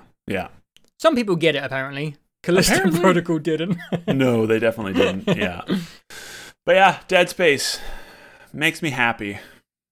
Yes. Yeah. All right, we're getting into the top three. The top three. This is where it gets interesting because I think you know what I have left and I know what you have left. Yes. So yeah. Just a matter of order. So deduction starts to come in. I'm blanking on one or two, maybe. I'm not sure. Yeah. Really? For you, maybe not. Okay. Maybe not. Maybe I'm overthinking things, and yeah, there are three. Anyways, go ahead. Now, this is going to reveal a lot, I would say. My number three is Tears of the Kingdom. Okay. Yes. Yeah. Now we're getting somewhere. Mm-hmm. We did a long chat about Tears of the Kingdom. It was a good chat, actually. Probably one of my favorite chats for the Tower of the Year. Yeah. For me, this is like the most creative game of the year. And if we did like proper award shows, Jeff Keighley style, if there was like game design, this is the best game of the year for me. Obviously, I haven't played Baldur's Gate, but I would say the first 20 hours of Tears of the Kingdom was like the best 20 hours of any game I've played maybe ever. Mm-hmm. The layers of discovery in that game are like unparalleled. Up there with like Outer Wilds for me. When you first discover the depths and all the crazy toolkit that this game has. And then like fiddling around with Ultra Hand, and when you finally get the way to print blueprints and reversing time and attaching shit to arrows, and how all these things just work on a Nintendo Switch. That honeymoon period of Tears of the Kingdom was just like a mind-blowing couple of weeks, and I don't know if a game's going to ever be able to beat that kind of like revelatory period of when everyone first was seeing what this game could do. And like the Twitter clips of people breaking the game in different ways. It was just an amazing like zeitgeist with this game. For me, the second half doesn't quite stick the landing as much. I feel like the formula and the format sticks so closely to Breath of the Wild that I kind of was like knowing what to expect from the routine and the formula. I thought like the castle was a little bit disappointing. And for me, melee combat still sucks ass in this game. And I just like never want anything to do with it. And I still think the dungeons are just like not as good as like the old style format from like Twilight Princess and before that. But yeah, you just can't take away from the ridiculous toolkit that this game did in an open world game. I don't know if there will ever be a game which has more versatility and experimentation in an open world which doesn't explode. It's just an absolutely unparalleled achievement. And in the long run, the game, it landed well with me, but there's a lot of things about it which maybe didn't work for me compared to other people. The depths, especially, I found a bit boring and repetitive.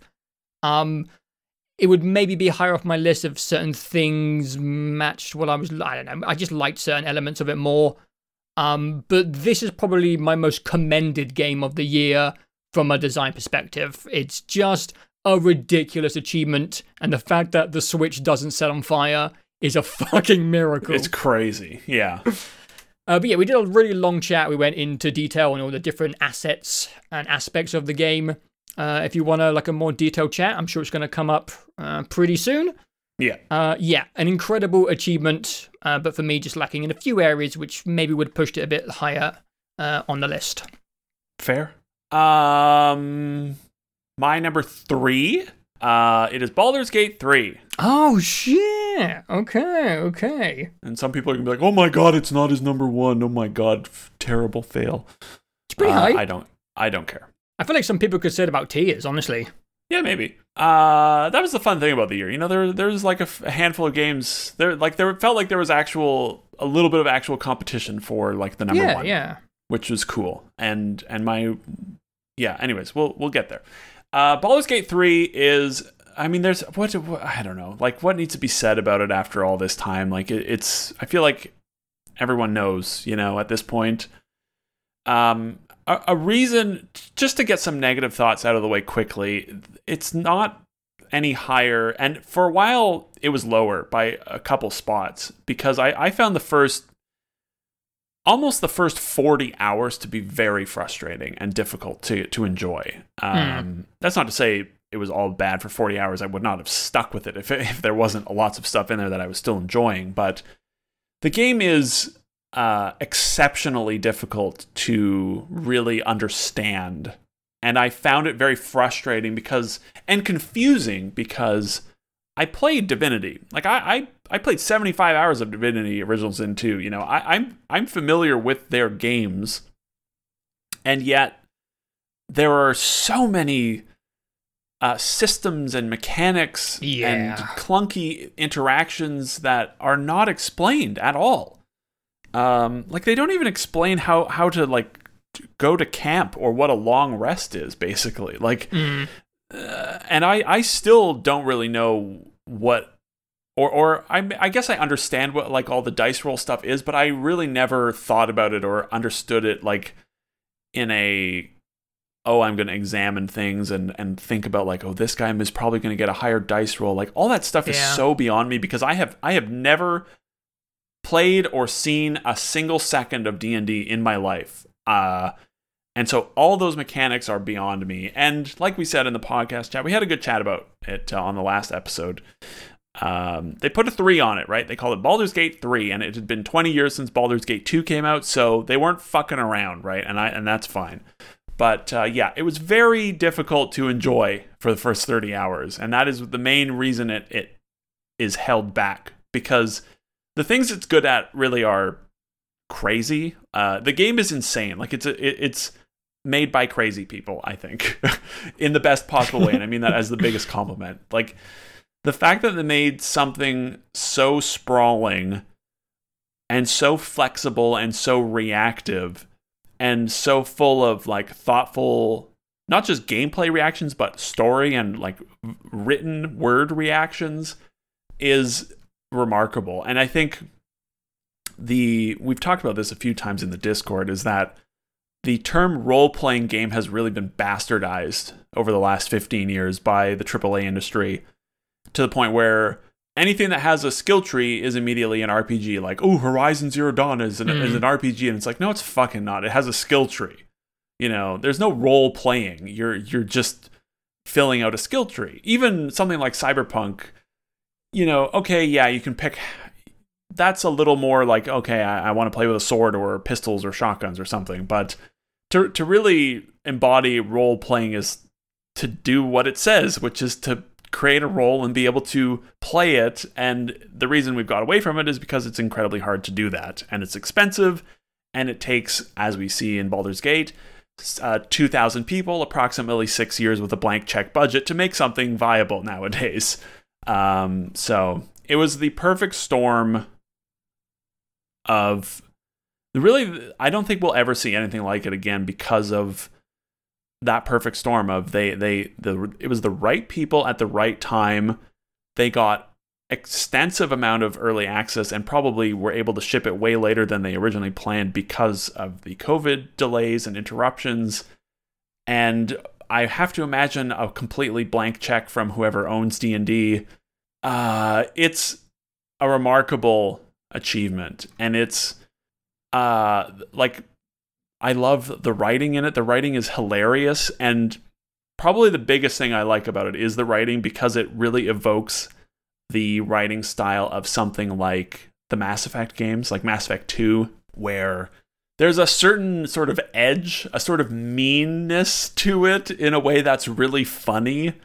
And that persists all the way through. There's just a charmed sort of like, yeah, you are a fucking weirdo how you're playing this game, aren't you? We know, we see, and we've written stuff for you, you fucker. And that persists all the way through. It's less a game about the story and the characters, even though this game has a lot of people really in love with the characters. I think they're all fine, but it's not. I don't think about them in the way I would think about like the Mass Effect characters, because it's much more my character and my experience and interaction with the systems and the story that is interesting. And it was very refreshing to play basically the Chaos character from my first playthrough. Like I set out, I'm like, okay, I'm going to play a degenerate lunatic that is going to try and fuck with the systems as much as possible. And at no point did it ever feel like things were going wrong in the sense of like, oh shit, they didn't think of that. Yeah. And it's amazing to play and start talking to other people and compare notes, because that's when you really start to realize how different the experience can get. Like my playthrough feels like the playthrough, right? And then I go and talk to Andy and Dawson, and I'm like, what happened here? What happened when you guys lifted this curse? Because I had everyone in this inn got murdered, and they're all dead now. And then Dawson and Andy are like, those are some of the most important characters in the entire chapter. And what do you mean they're all dead? I'm like, yeah, they died an hour into the chapter. And they have no idea how the game can function without those characters. And then I'm playing it thinking, this is the only way for that to happen. How else would it go? So once you really start to see other people's playthroughs, and I put like 5 hours into a new character after beating it, and it was really interesting to see just how completely different the experience is. It's a wild thing, and I also wanted to give a special shout out to my time with it over Christmas break. The stars aligned such that I had a Christmas break that was basically like being in high school again. I had no social events. I had no work. We didn't do anything exciting for Christmas, and I was able to just sort of like sleep in, stay in my pajamas, play 9 hours of Baldur's Gate 3, do whatever the fuck I wanted after that, and then go to bed. And I did that for like 3 or 4 days before I got like physically tired of doing it because I'm old. Yeah. But I haven't done that with a game probably since Skyrim, honestly, or maybe The Witcher 3, you know, but, so it's sort of a perfect storm of being able to churn through it in a short period of time. I did not think I was going to beat it anytime soon, because I started it in September, and at the beginning, or at Christmas, so 3 months later, I was only like 60 hours into the game. And I'm like, okay, this is going to be another 2 months to get through the last 40 hours. And then I did that in about a week. So it was fun to do that as well. It's a wild thing. It is a wild game, and I love to see the success they've had, because they really were very niche for so long. And even Divinity, like, I felt like I was one of the only people that played that game, at least among us, and then you guys would come to it a little while later.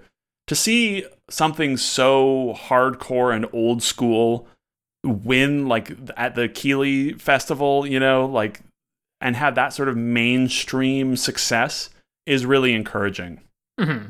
And I would say that about all of my top three games. There's a certain level of like mainstream acceptance that is really exciting and makes me hopeful about the future of games, that they're not all just going to be like Spider-Man 2s. And that's not to take away from Spider-Man 2, but you know what I mean? Like the certain polished, accessible, familiar experience.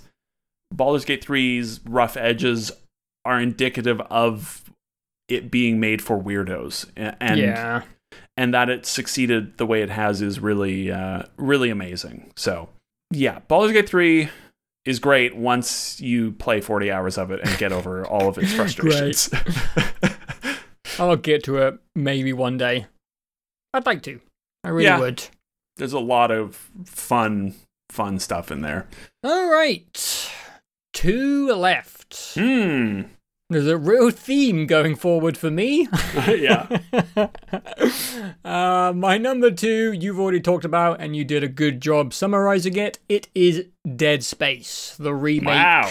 Okay. My number 2. And the reason is simple, man. Like you said, it's just, I had a perfect time with my 1 and 2 games. A perfect time. And yeah, Tears of the Kingdom is way more impressive from a technical standpoint, and design perspective, than a remake of Dead Space. But I just love playing Dead Space from the beginning to the end. It's just a flawless experience.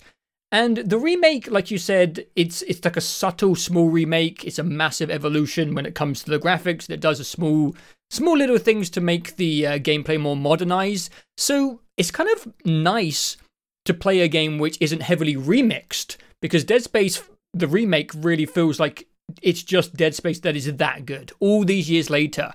Mm-hmm. But certain other remixes and remakes have kind of changed the pace and the flavor of the game, which I understand. And I think some people even complained about Dead Space being so similar, But it's just that fucking good. Like, Dead Space is just that good that it's one of the best games I played in 2023, and all they did is make it look super sharp and add in some gameplay renovations. You know, some boot polish, and that's it. And it's one of the best games I've played in years. And I just found it almost like weirdly endearing in that way, to be like, oh, yeah, it's not just like nostalgia. It's not just my memory. Revering. Rose-tinted glasses is another way to put it. Dead Space really is just incredible. I think it's the best survival horror game in terms of location and tone and atmosphere. Oh, yeah. It's just the best, and like you said, I really, really hope that there is a remake for Dead Space 2. With EA, you never know. Yeah. And if this is all we get, then it was still like a glorious thing to get. And yeah, it's just really nice to see that Dead Space is good all these years later, and that just a pure survival horror action game is still fucking amazing. Yes. I don't know why they went away. It's nice to see them coming back, but I just think it's one of the best genres and formats ever. And in a world full of Starfields and these long 80-hour games and Final Fantasies and Diablos, it's just like nice, like you said, to play like a 10, 15-hour game, which is incredible from start to finish, and then the credits roll. Yeah. God, that game's good. We never really talked about Dead Space anywhere until now, so it's might come as a bit of a surprise to people if you listen to everything we talk about. But and I'm surprised maybe a little bit that it's number 2, that it's higher than me than it was on my list. But I also I just sort of, like you said about Tears of the Kingdom, there's a certain sort of respect for the 3 games I put above Dead Space that I couldn't. This is more about my 2023 mood, you know? Yeah. Dead Space, represents what I want. That's my mood, right? Exactly. That's what I'm saying, If there was one of these out every month, I would be a happy boy. I'm making a statement. Yeah. Or I'm trying to. Yeah. This is what I want. I know what... Yeah. I love Tears of the Kingdom, but there are parts of that game which are exactly the opposite of how I want things to move forward. For sure. Tears of the Kingdom really has a little bit of more is better in certain regards. Still a really high quality product, which I'm sure we'll get to. Yeah. My number 2 is Tears of the Kingdom. Oh no. Tears of the Kingdom is the best game of the year. But I like one other game more for very specific reasons that we'll talk about. Yeah. But I think, sort of you said, if we were to pull knives out and say, okay, we have to agree on a number 1 game for our list, right? Yeah. I would say it's Tears of the Kingdom, and I would fight... Yeah. Tooth and nail for it. I don't think it would be too... Exactly. It's top of the tower. So we basically have already declared it the best game of the year. It is a staggering achievement in game design. And I have no idea how it exists on any console. If this came out on the PS5, it would blow my mind. The fact that it exists on the little Switch is a whole other thing. But when it comes to just... interesting mechanics and interactions in a world that is really pleasant to just exist in, there's never been anything quite like it, except for Breath of the Wild, of course. But Breath of the Wild, I really liked a lot of Breath of the Wild, especially with its tone, like the music, the art, the personality of the writing and all these things. I really liked all that stuff, but the mechanics, like we discussed when we talked about the Tears earlier last year on the tower, the mechanics of Breath of the Wild, while interesting, just didn't do much for me in the long term. They didn't spur my creativity from gameplay. Whereas in Tears, each of the 3 or 4 main mechanics are all individually fascinating, and when you combine them all, it's just wild. Yeah. And I really do want to make clear that this is probably the first year we've ever done this where I have been a little unsure of what the number 1 was. Normally, it's very easy. It's that game is number 1. no problem.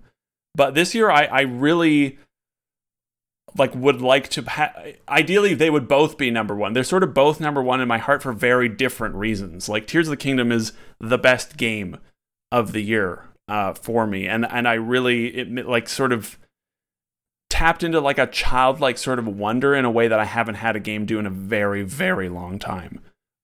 In a way that I think only Nintendo can do as well. It sort of makes me understand a lot about like the whole of why people love Nintendo so much for maybe the first time where I'm like, oh yeah, I get it. And it also, they basically made a sequel to Banjo-Kazooie Nuts and Bolts, except 4,000 million times bigger. And that's insane.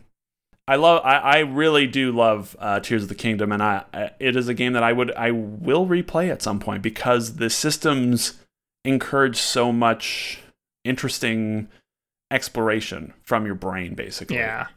Probably my favorite thing was just making the weird dumb Mad Max video that no one watched because it just made me make weird dumb vehicles, and the game just works for it. Just lets you do all these things. It's, I don't know. There's a lot you can say about it, and I think we said a lot about it on the Tower Chat. It's the best game. It's the best made game since Outer Wilds, I would say. And it's probably on the short list of, like, the top 5 best made games I probably ever played, just, like, thinking objectively. Yeah, like if I were to start to really argue with people about what I think is objectively, you know, an extraordinary game, it's Tears of the Kingdom. So yeah, so I have a tough go of it to explain why my number one is my number one after saying all that, but you know I'll get there, and I know how I'm getting there. So it's Tears of the Kingdom is amazing, and it made me happy in a way, and not a lot of games have before. So. Good job, Nintendo. All right, on to my number one of the year. Yeah. I feel like... it's a really good game, but I feel like 2023 didn't like leave me in a place where I get to like kick down the door and be like, hooray, it's this game. Right. Quite like maybe 2022 did with the surprise of Vampire Survivors. But my number one is Resident Evil 4, the remake from this year. Which I thought was absolutely fucking amazing. The most amazing thing about Resident Evil 4 is that they decided to remake it in the first place. Yeah. I think after the, not disaster of Resident Evil 3, but the kind of underwhelming performance of the game, the length and the like commitment to that game. Mm-hmm. When they said they were going to do RE4, which is probably the most revered survival horror game of all time, I just don't know that anyone thought they could pull it off. And they did, and it was better than the original and remixed in a way which was like super impressive, creative, and bold. Mm-hmm. Like we were saying with Dead Space, I do like that there's like different approaches. You have like the Final Fantasy 7 remix shift approach, and you have the more respectful one-to-one Dead Space, Demon Souls type thing. And I think Resident Evil 4 is maybe the best like remix that's ever been done. It feels like super new and fresh, but also respectful at the same time. There is so much content here, and I just think the combat is fucking awesome. I don't know why. I just think it's just like surprisingly like dynamic and interesting for a Resident Evil game. It also has some of like the greatest enemy design of the entire year. I think the Regenerator sequence is my favorite single sequence of the entire year, like one chunk of a game. I don't think I've been more like giddy, and like you shouldn't be really giggling when playing a horrific, horrifying like horror moment. But seeing those guys like wriggle and like slosh around like horrible bags of liquid as you have to like snipe their internal organs with like an infrared scope is just an amazing sequence. And even though you said like this game is definitely action heavy and not really tense, it just has a lot of like good, like difficult set pieces and stressful set pieces in a way which I just really, really enjoyed. The variety in this game is ridiculous. It's just so bombastic and ridiculous. It's just nuts. This game is absolutely nuts, and I do think that Resident Evil 4 just came back and took the crown again. which is like, it's just ridiculous, man. Who does that? Yeah, they're crazy. Like, people thought it was like the best game in this genre ever. They remade it, and I just think it kind of came and took the crown yet again. Yeah. Yeah, it's just an incredible accomplishment, and one of the best survival horrors, if not the best survival horror game I think I've ever played. It was the one game that I would have guessed to be your number one. Yeah. And like I said with Dead Space, I'm kind of going in circles here, but I just had a perfect time. I can't think of a portion of RE4 where I was like frustrated or annoyed. I was just giggling like a sick child who gets excited about gross horror moments for the whole thing and just having a blast. I played it on hardcore, which had some moments of stress, you know, the beginning cabin, some of the town moments. Like I said, the regenerators. The hard mode on PC had like a really good pace to it, which kept it like a little bit stressful. Still not scary, but it had a bit more demand going on in the gameplay section. I do wish I had, played it on hard, because you can't change. It's so weird that you can't change difficulty in that game once probably you've started. Probably because of resources or something. I think so. Yeah, I think it's all really tightly tuned. So I get it, but man, yeah, I know. I learned my lesson more than once this year. I played Dead Space on the hard mode, and it was nice. It was still actually too easy, Dead Space on the PC, but that's okay. Yeah. But I know going forward, if I'm playing any sort of survival horror on the PC, I have to set it to hard, because then it'll be about the normal difficulty, basically, that you'd get with a controller. Yeah, exactly. I would say. Yeah, my 1 and 2 of 2023 were remakes of old survival horror games. So yeah, well, you know, don't know what that says about where I'm at with AAA gaming, modern AAA gaming, but you know, yeah, I mean, you tastes change and you get tired of big things and that's fine. Like, those games were fantastic, and I agree wholeheartedly that I want more like them. Yeah, remakes or original titles. Like, I'm even though Tears and Baldur's Gate are super high on my list, like, they're fucking exhausting. They're so huge. They were 100 hours. I played 2 100-hour games this year, and it was. Like, I see Final Fantasy 7 Rebirth is, they're like, oh, it's, you can spend up to 100 hours in this game. I'm like, I don't want to do that. I look forward to playing that game, but I don't want it to be 100 hours. Yeah. Spider-Man was nice because it was 25 hours to do everything, you know? Yeah. Shorter games are better. I think like 15 consistently good hours is going to be more I'm going to remember that stronger than 100 hours, which had like a bunch of good stuff along the way, if that makes sense. Yeah. Yeah, I completely agree. Like, more games, please, like that. Please, yes. God, please. Yes, please. But apparently everyone that isn't us wants 100-hour open world RPGs, so. Yeah, I know. I mean, this was definitely the year where we deviated a lot from the mainstream and from each other, which and we did that as well last year. Our number ones were radically different from each other, and they're radically different this year as well, and I enjoy that. Sure, yeah. It prompts discussion and curiosity, and everyone's different, and everyone likes different things. My number one is Alan Wake 2. I said I had to justify like Alan Wake being number one, and it was it might take a few words to get there, but I do know why it is number one, because I really did have to think for a while. Because I was like, man, Tears of the Kingdom, I adore this game, but my brain just keeps going back to Alan Wake 2. Why do I like it so much? I've been one to not be super concerned by gameplay, and that would apply here as well. I think all the gameplay parts of it are fine. They work for me. They worked. They did the job. But the stuff that makes Alan Wake 2 stand out to me is the... all the other things in it that are hard to fully quantify. But, for example, let's say, right from the get-go, I was like, you crawl out of a lake as a fat, hairy, bald, naked dude. Yeah. And I was like, oh, this game's for me. That's like a great opening. It's an incredible opening, and then the title card hits with the big, loud, bold, brah, brah, brah, and you're like, okay, yeah, this game is probably going to be made for me.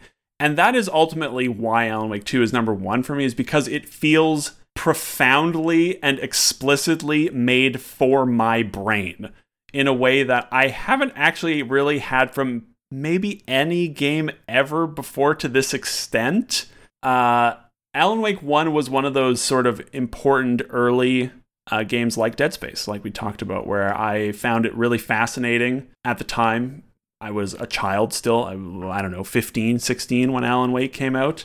And I fondly remember discussing it with people in the cafeteria back in the day, being like, what the fuck happened in this story? I have no goddamn idea, but I enjoyed it. And so I realized an interesting thing about Alan Wake is that it sort of is like the culmination of like growing into taste in media, if that makes sense. One of the only things I actually have enjoyed about getting older is developing a sense of what I like, you know?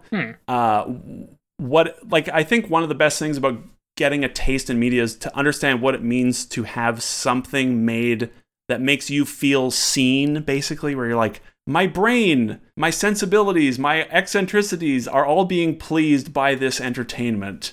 And when I played Alan Wake 1 at the time, I didn't realize why it was pleasing my brain. And then over the few years after Alan Wake, I'd like learned, you know, that, I love like the David Lynch style of things like that. And then you go back to Alan Wake 1 and you're like, this game is one of those things. And Alan Wake 2, Alan Wake 2 felt like playing a dream that someone made for me.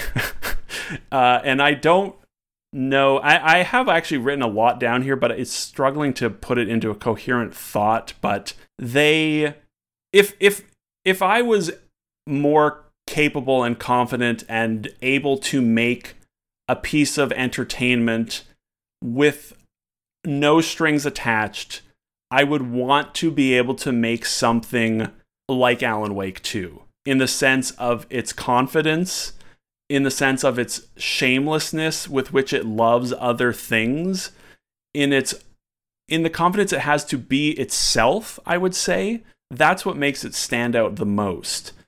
And I love pretty much every second of the game from start to finish because of all of the weird blurriness of what Alan Wake 2 is fascinates me.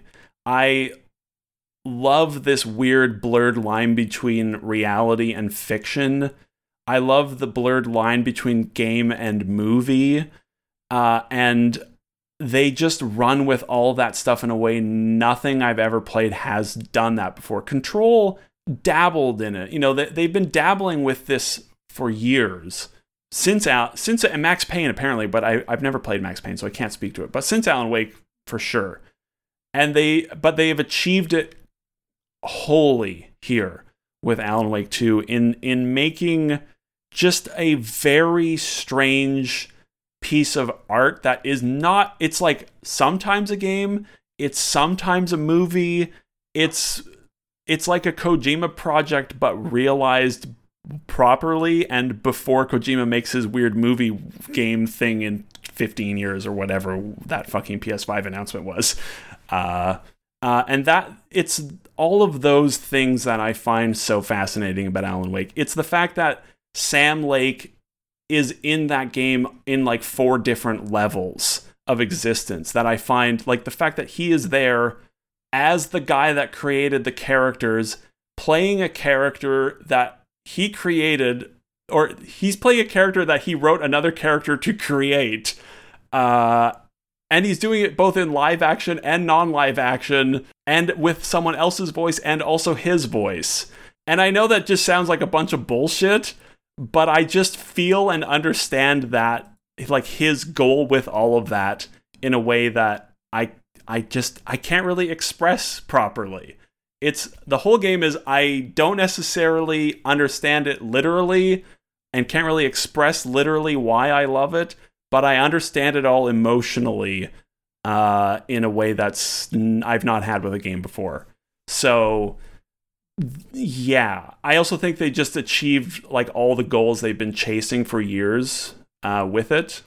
And I think as an experience, it's completely different from anything I've seen in a game before. And I'm glad we have games like it getting made. I, of course, think games should have lots of interesting gameplay and want developers to pursue gameplay more than story stuff.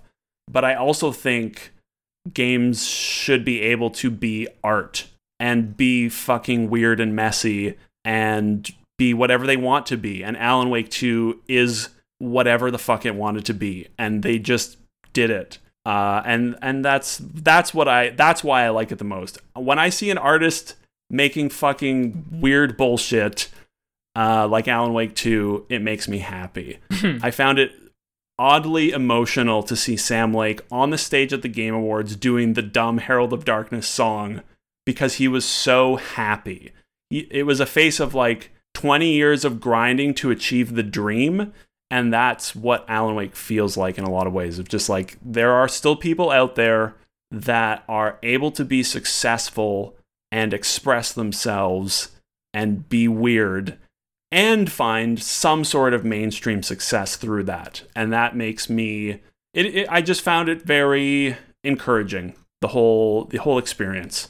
It was like, not all hope is lost for basically games as art form and not as product, I would say. So yeah, I think I can latch on to that specific point as well. I feel like Remedy and Kojima are like the only two people / companies that are doing this sort of like super interesting, not specifically dreamlike, just creative weird shit in video games. Yeah, but I just feel like Death Stranding is also a culprit. Why can't it be done with gameplay as well in a fun way, you know? Yeah, and that's where like we will disagree, because I found the game completely engaging as a survival horror experience. It's not particularly stressful, but much like I was saying with... I mean, Dead Space plays better, of course, but Dead Space as at least trying to be some sort of stressful thing. Yeah. And I felt that way with Alan Wake 2. And I also have realized over the last year or so that when it comes to a survival horror experience, I actually, and this sounds really stupid, and I think it's a stupid thing to say, but I like when they don't play as well. I think RE7 is the best playing RE7 because it kind of plays and feels like shit. Because I want to be fumbling with things. I just find it it escalates the tension. And I know video games should play great. Don't listen to me, you know, but like every time we talk about Resident Evil, I'm probably still going to complain. I'm like, it just feels a little too good to play. But yeah, I know we obviously like have diverged radically with how we feel about like the gameplay side of it. I found it completely engaging and it did everything it needed to do for me from a gameplay perspective. And I completely understand not feeling that way because it is simple and it is bare bones, you know, in the way it reminds me of RE7, where you're like, RE7 has like two enemies and they're not interesting to fight. And that was more acceptable because it was the first one of those in a long time, and that was like 8 years ago. And I agree, you know, they could have made a better playing game, and they have made better playing games with Control. Control is a massively better playing video game. Yes. But it is also much more concerned with being a video game, whereas Alan Wake 2, the video game parts of Alan Wake 2 are, yeah, they're like part of the whole. They're not the focus. And I think that was okay. That was okay for me because it worked and it added to the sort of general blurriness of what Alan Wake 2 is. It is a fascinating, bizarre video game. I think there's one scene in Alan Wake which maybe gives me hope a little bit, which is obviously like the musical number in Alan Wake 2, because it takes like the oddities of the game, and it actually has you playing the game and fighting while it's happening in the background. And then, you know, we had the Death Stranding 2 trailer, and like the trailers are amazing, but it's just all cutscenes. Yeah. And a lot of like Alan Wake, like the best stuff in Alan Wake 2 for me, except for the dance number, was just like watching the cutscenes. Yeah. And I just like can't Can't we bring it together? Can't cool stuff happen in these weird studio games while the game is being played? Like the Ashtray Maze and stuff like that. And that's kind of what I want. But these are the only two people doing this shit at the moment. Yeah, and I don't disagree as well. But I think they do like a lot of really interesting stuff visually while playing the game, like when they're overlapping like visuals and stuff. And they were playing with that in Control, but all the things that they were experimenting with in Control have been implemented so much better here when it comes to like live action and cutscenes and, you know, mixing them all together. Control is a better game, unquestionably, absolutely. But for me, always like the coolest parts of Control were the weird FMV sequences overlaid on things. It was the weird story and universe they're weaving together. And all that stuff is just completely unhinged in Alan Wake 2, but in a way that I just find completely coherent. And it made me happy in a way that I really don't get from much entertainment anywhere. So, I have not stopped thinking about Alan Wake 2 since beating it. Much like a good... like David Lynch thing, or like Twin Peaks The Return. It's like, I think about that all the time. And I couldn't necessarily tell you why, because a lot of that was a pain in the ass to watch, but it is a fascinating thing. And Alan Wake 2 is so much one of those things to me. So I'm glad people liked it, because obviously I want Remedy to keep doing their thing. Yeah. I think it's, the last thing is that I think that game is like, the game, it's so interesting how the game itself is about like dreams and art coming to reality and being more than what it set out to be. And it's fascinating that Alan Wake 2 itself is that as well. That 13 years after the first game, they've been trying to make it for all this time and they finally were able to do it. And it's so unhinged in the most fascinating way. And the fact that like fucking Fortnite funded it, like created it, like Epic funded it with a blank check because basically of Fortnite money, it's such a wild journey they've been on to make it, and I just am glad they finally did it and that they are also content with what they made. I want more artists to be able to be fucking weirdos in video games, and yeah, me too.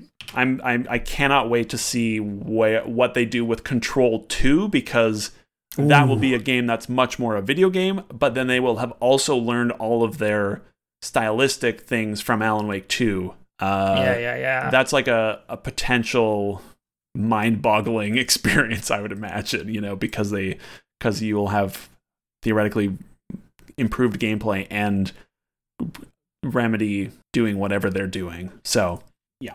Alan Wake 2 just makes me happy, and I can't fully express it. So, there you go. All right.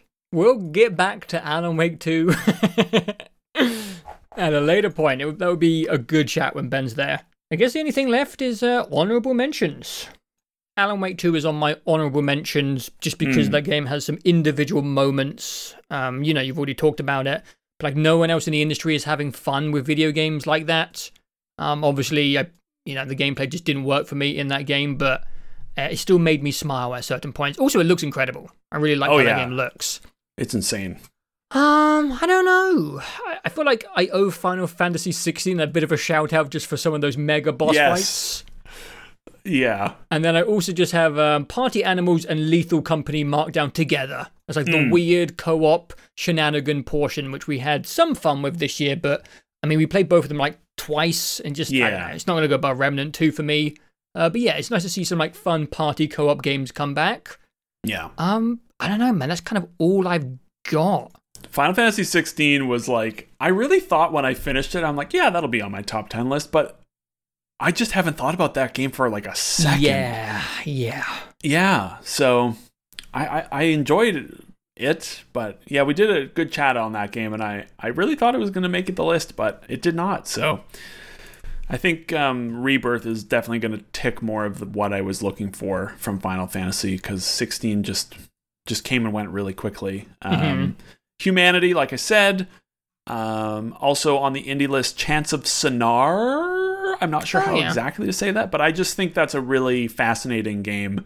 The fact that they're able to... I was not able to stick with it past a certain point. Again, can't fully tell you why, but the fact that they're able to make a game about learning language is really cool. Really interesting game. Yeah. But it just, I just wasn't able to stick with it for whatever reason. Another one I would give a quick shout out to, because I'm still playing it and will continue to play it, is that game I mentioned on the podcast, Shadow Gambit, The Cursed Crew. Oh, yeah. Terrible name, but it's a really neat game. And I just wanted to give it like a little spotlight in this video more than anything. Super well made, great art, great personality, across the board. Really good. Almost would have put it above Hi-Fi Rush or in place of Hi-Fi Rush, but I'm still playing it and haven't played... I've only played like 6 hours of it or something, so I need to play more of it. Two more quick ones. I really liked about half of Atomic Heart. Oh, yeah. I did beat that game, and I thought the first like 2 or 3 sessions of it, spanning about half the game, were really impressive. Like the art, the sound, the combat was solid. It was fucking weird. Yeah. But then it just really... it just really dropped off in the second half and became very boring and repetitive, and the art didn't deliver in the second half. They I think they sort of front loaded it with all the amazing art, and the second half is a lot of just sort of corridors, which is a shame because they were doing some pretty wild stuff with the art in the first half of that game. And, you know, a Bioshock-ish game is always welcome. And then the last one, I did want to give it a quick shout out because I just finished it and I just played it in the last week, was Armored Core 6. Oh yeah. I just wanted to quickly talk about it. Like I don't necessarily, this might like piss some people off, but I just don't really think Armored Core 6 is actually that great of a game, but it was, me neither, but it was like really, it is like extremely bizarre that it exists and is what it is. And again, there's a 6 on it. So like they were sort of making it clear. But I found it very enjoyable and relaxing to play for most of it. And it's like completely brain dead easy, except for 2 boss fights. But yeah, it was fun. Hmm. And in a week, I'll probably have completely forgotten I ever played it. But I enjoyed the out of time nature of it. It feels like it got teleported forward from... night in like 2002. Weird game. Yeah, it was weird. It's a weird thing. And I don't think it's super great in a lot of design ways, I would say. But I was pleasantly surprised at how comfy it was for 3 nights, you know, 2 hours a night, 3 hours a night. With a podcast on or a video on the side, I was like, I'm just shooting big robots with a big robot and not really thinking about anything, and that was okay. So I will also give a very quick shout out to Dredge. Oh yeah, Dredge. Yeah, that was an interesting little indie thing. I didn't play a lot of indie things, and it had a cool tone. And just the general concept of it being like a horror-themed fishing game with like a Resident Evil inventory to manage, and you can upgrade your boat.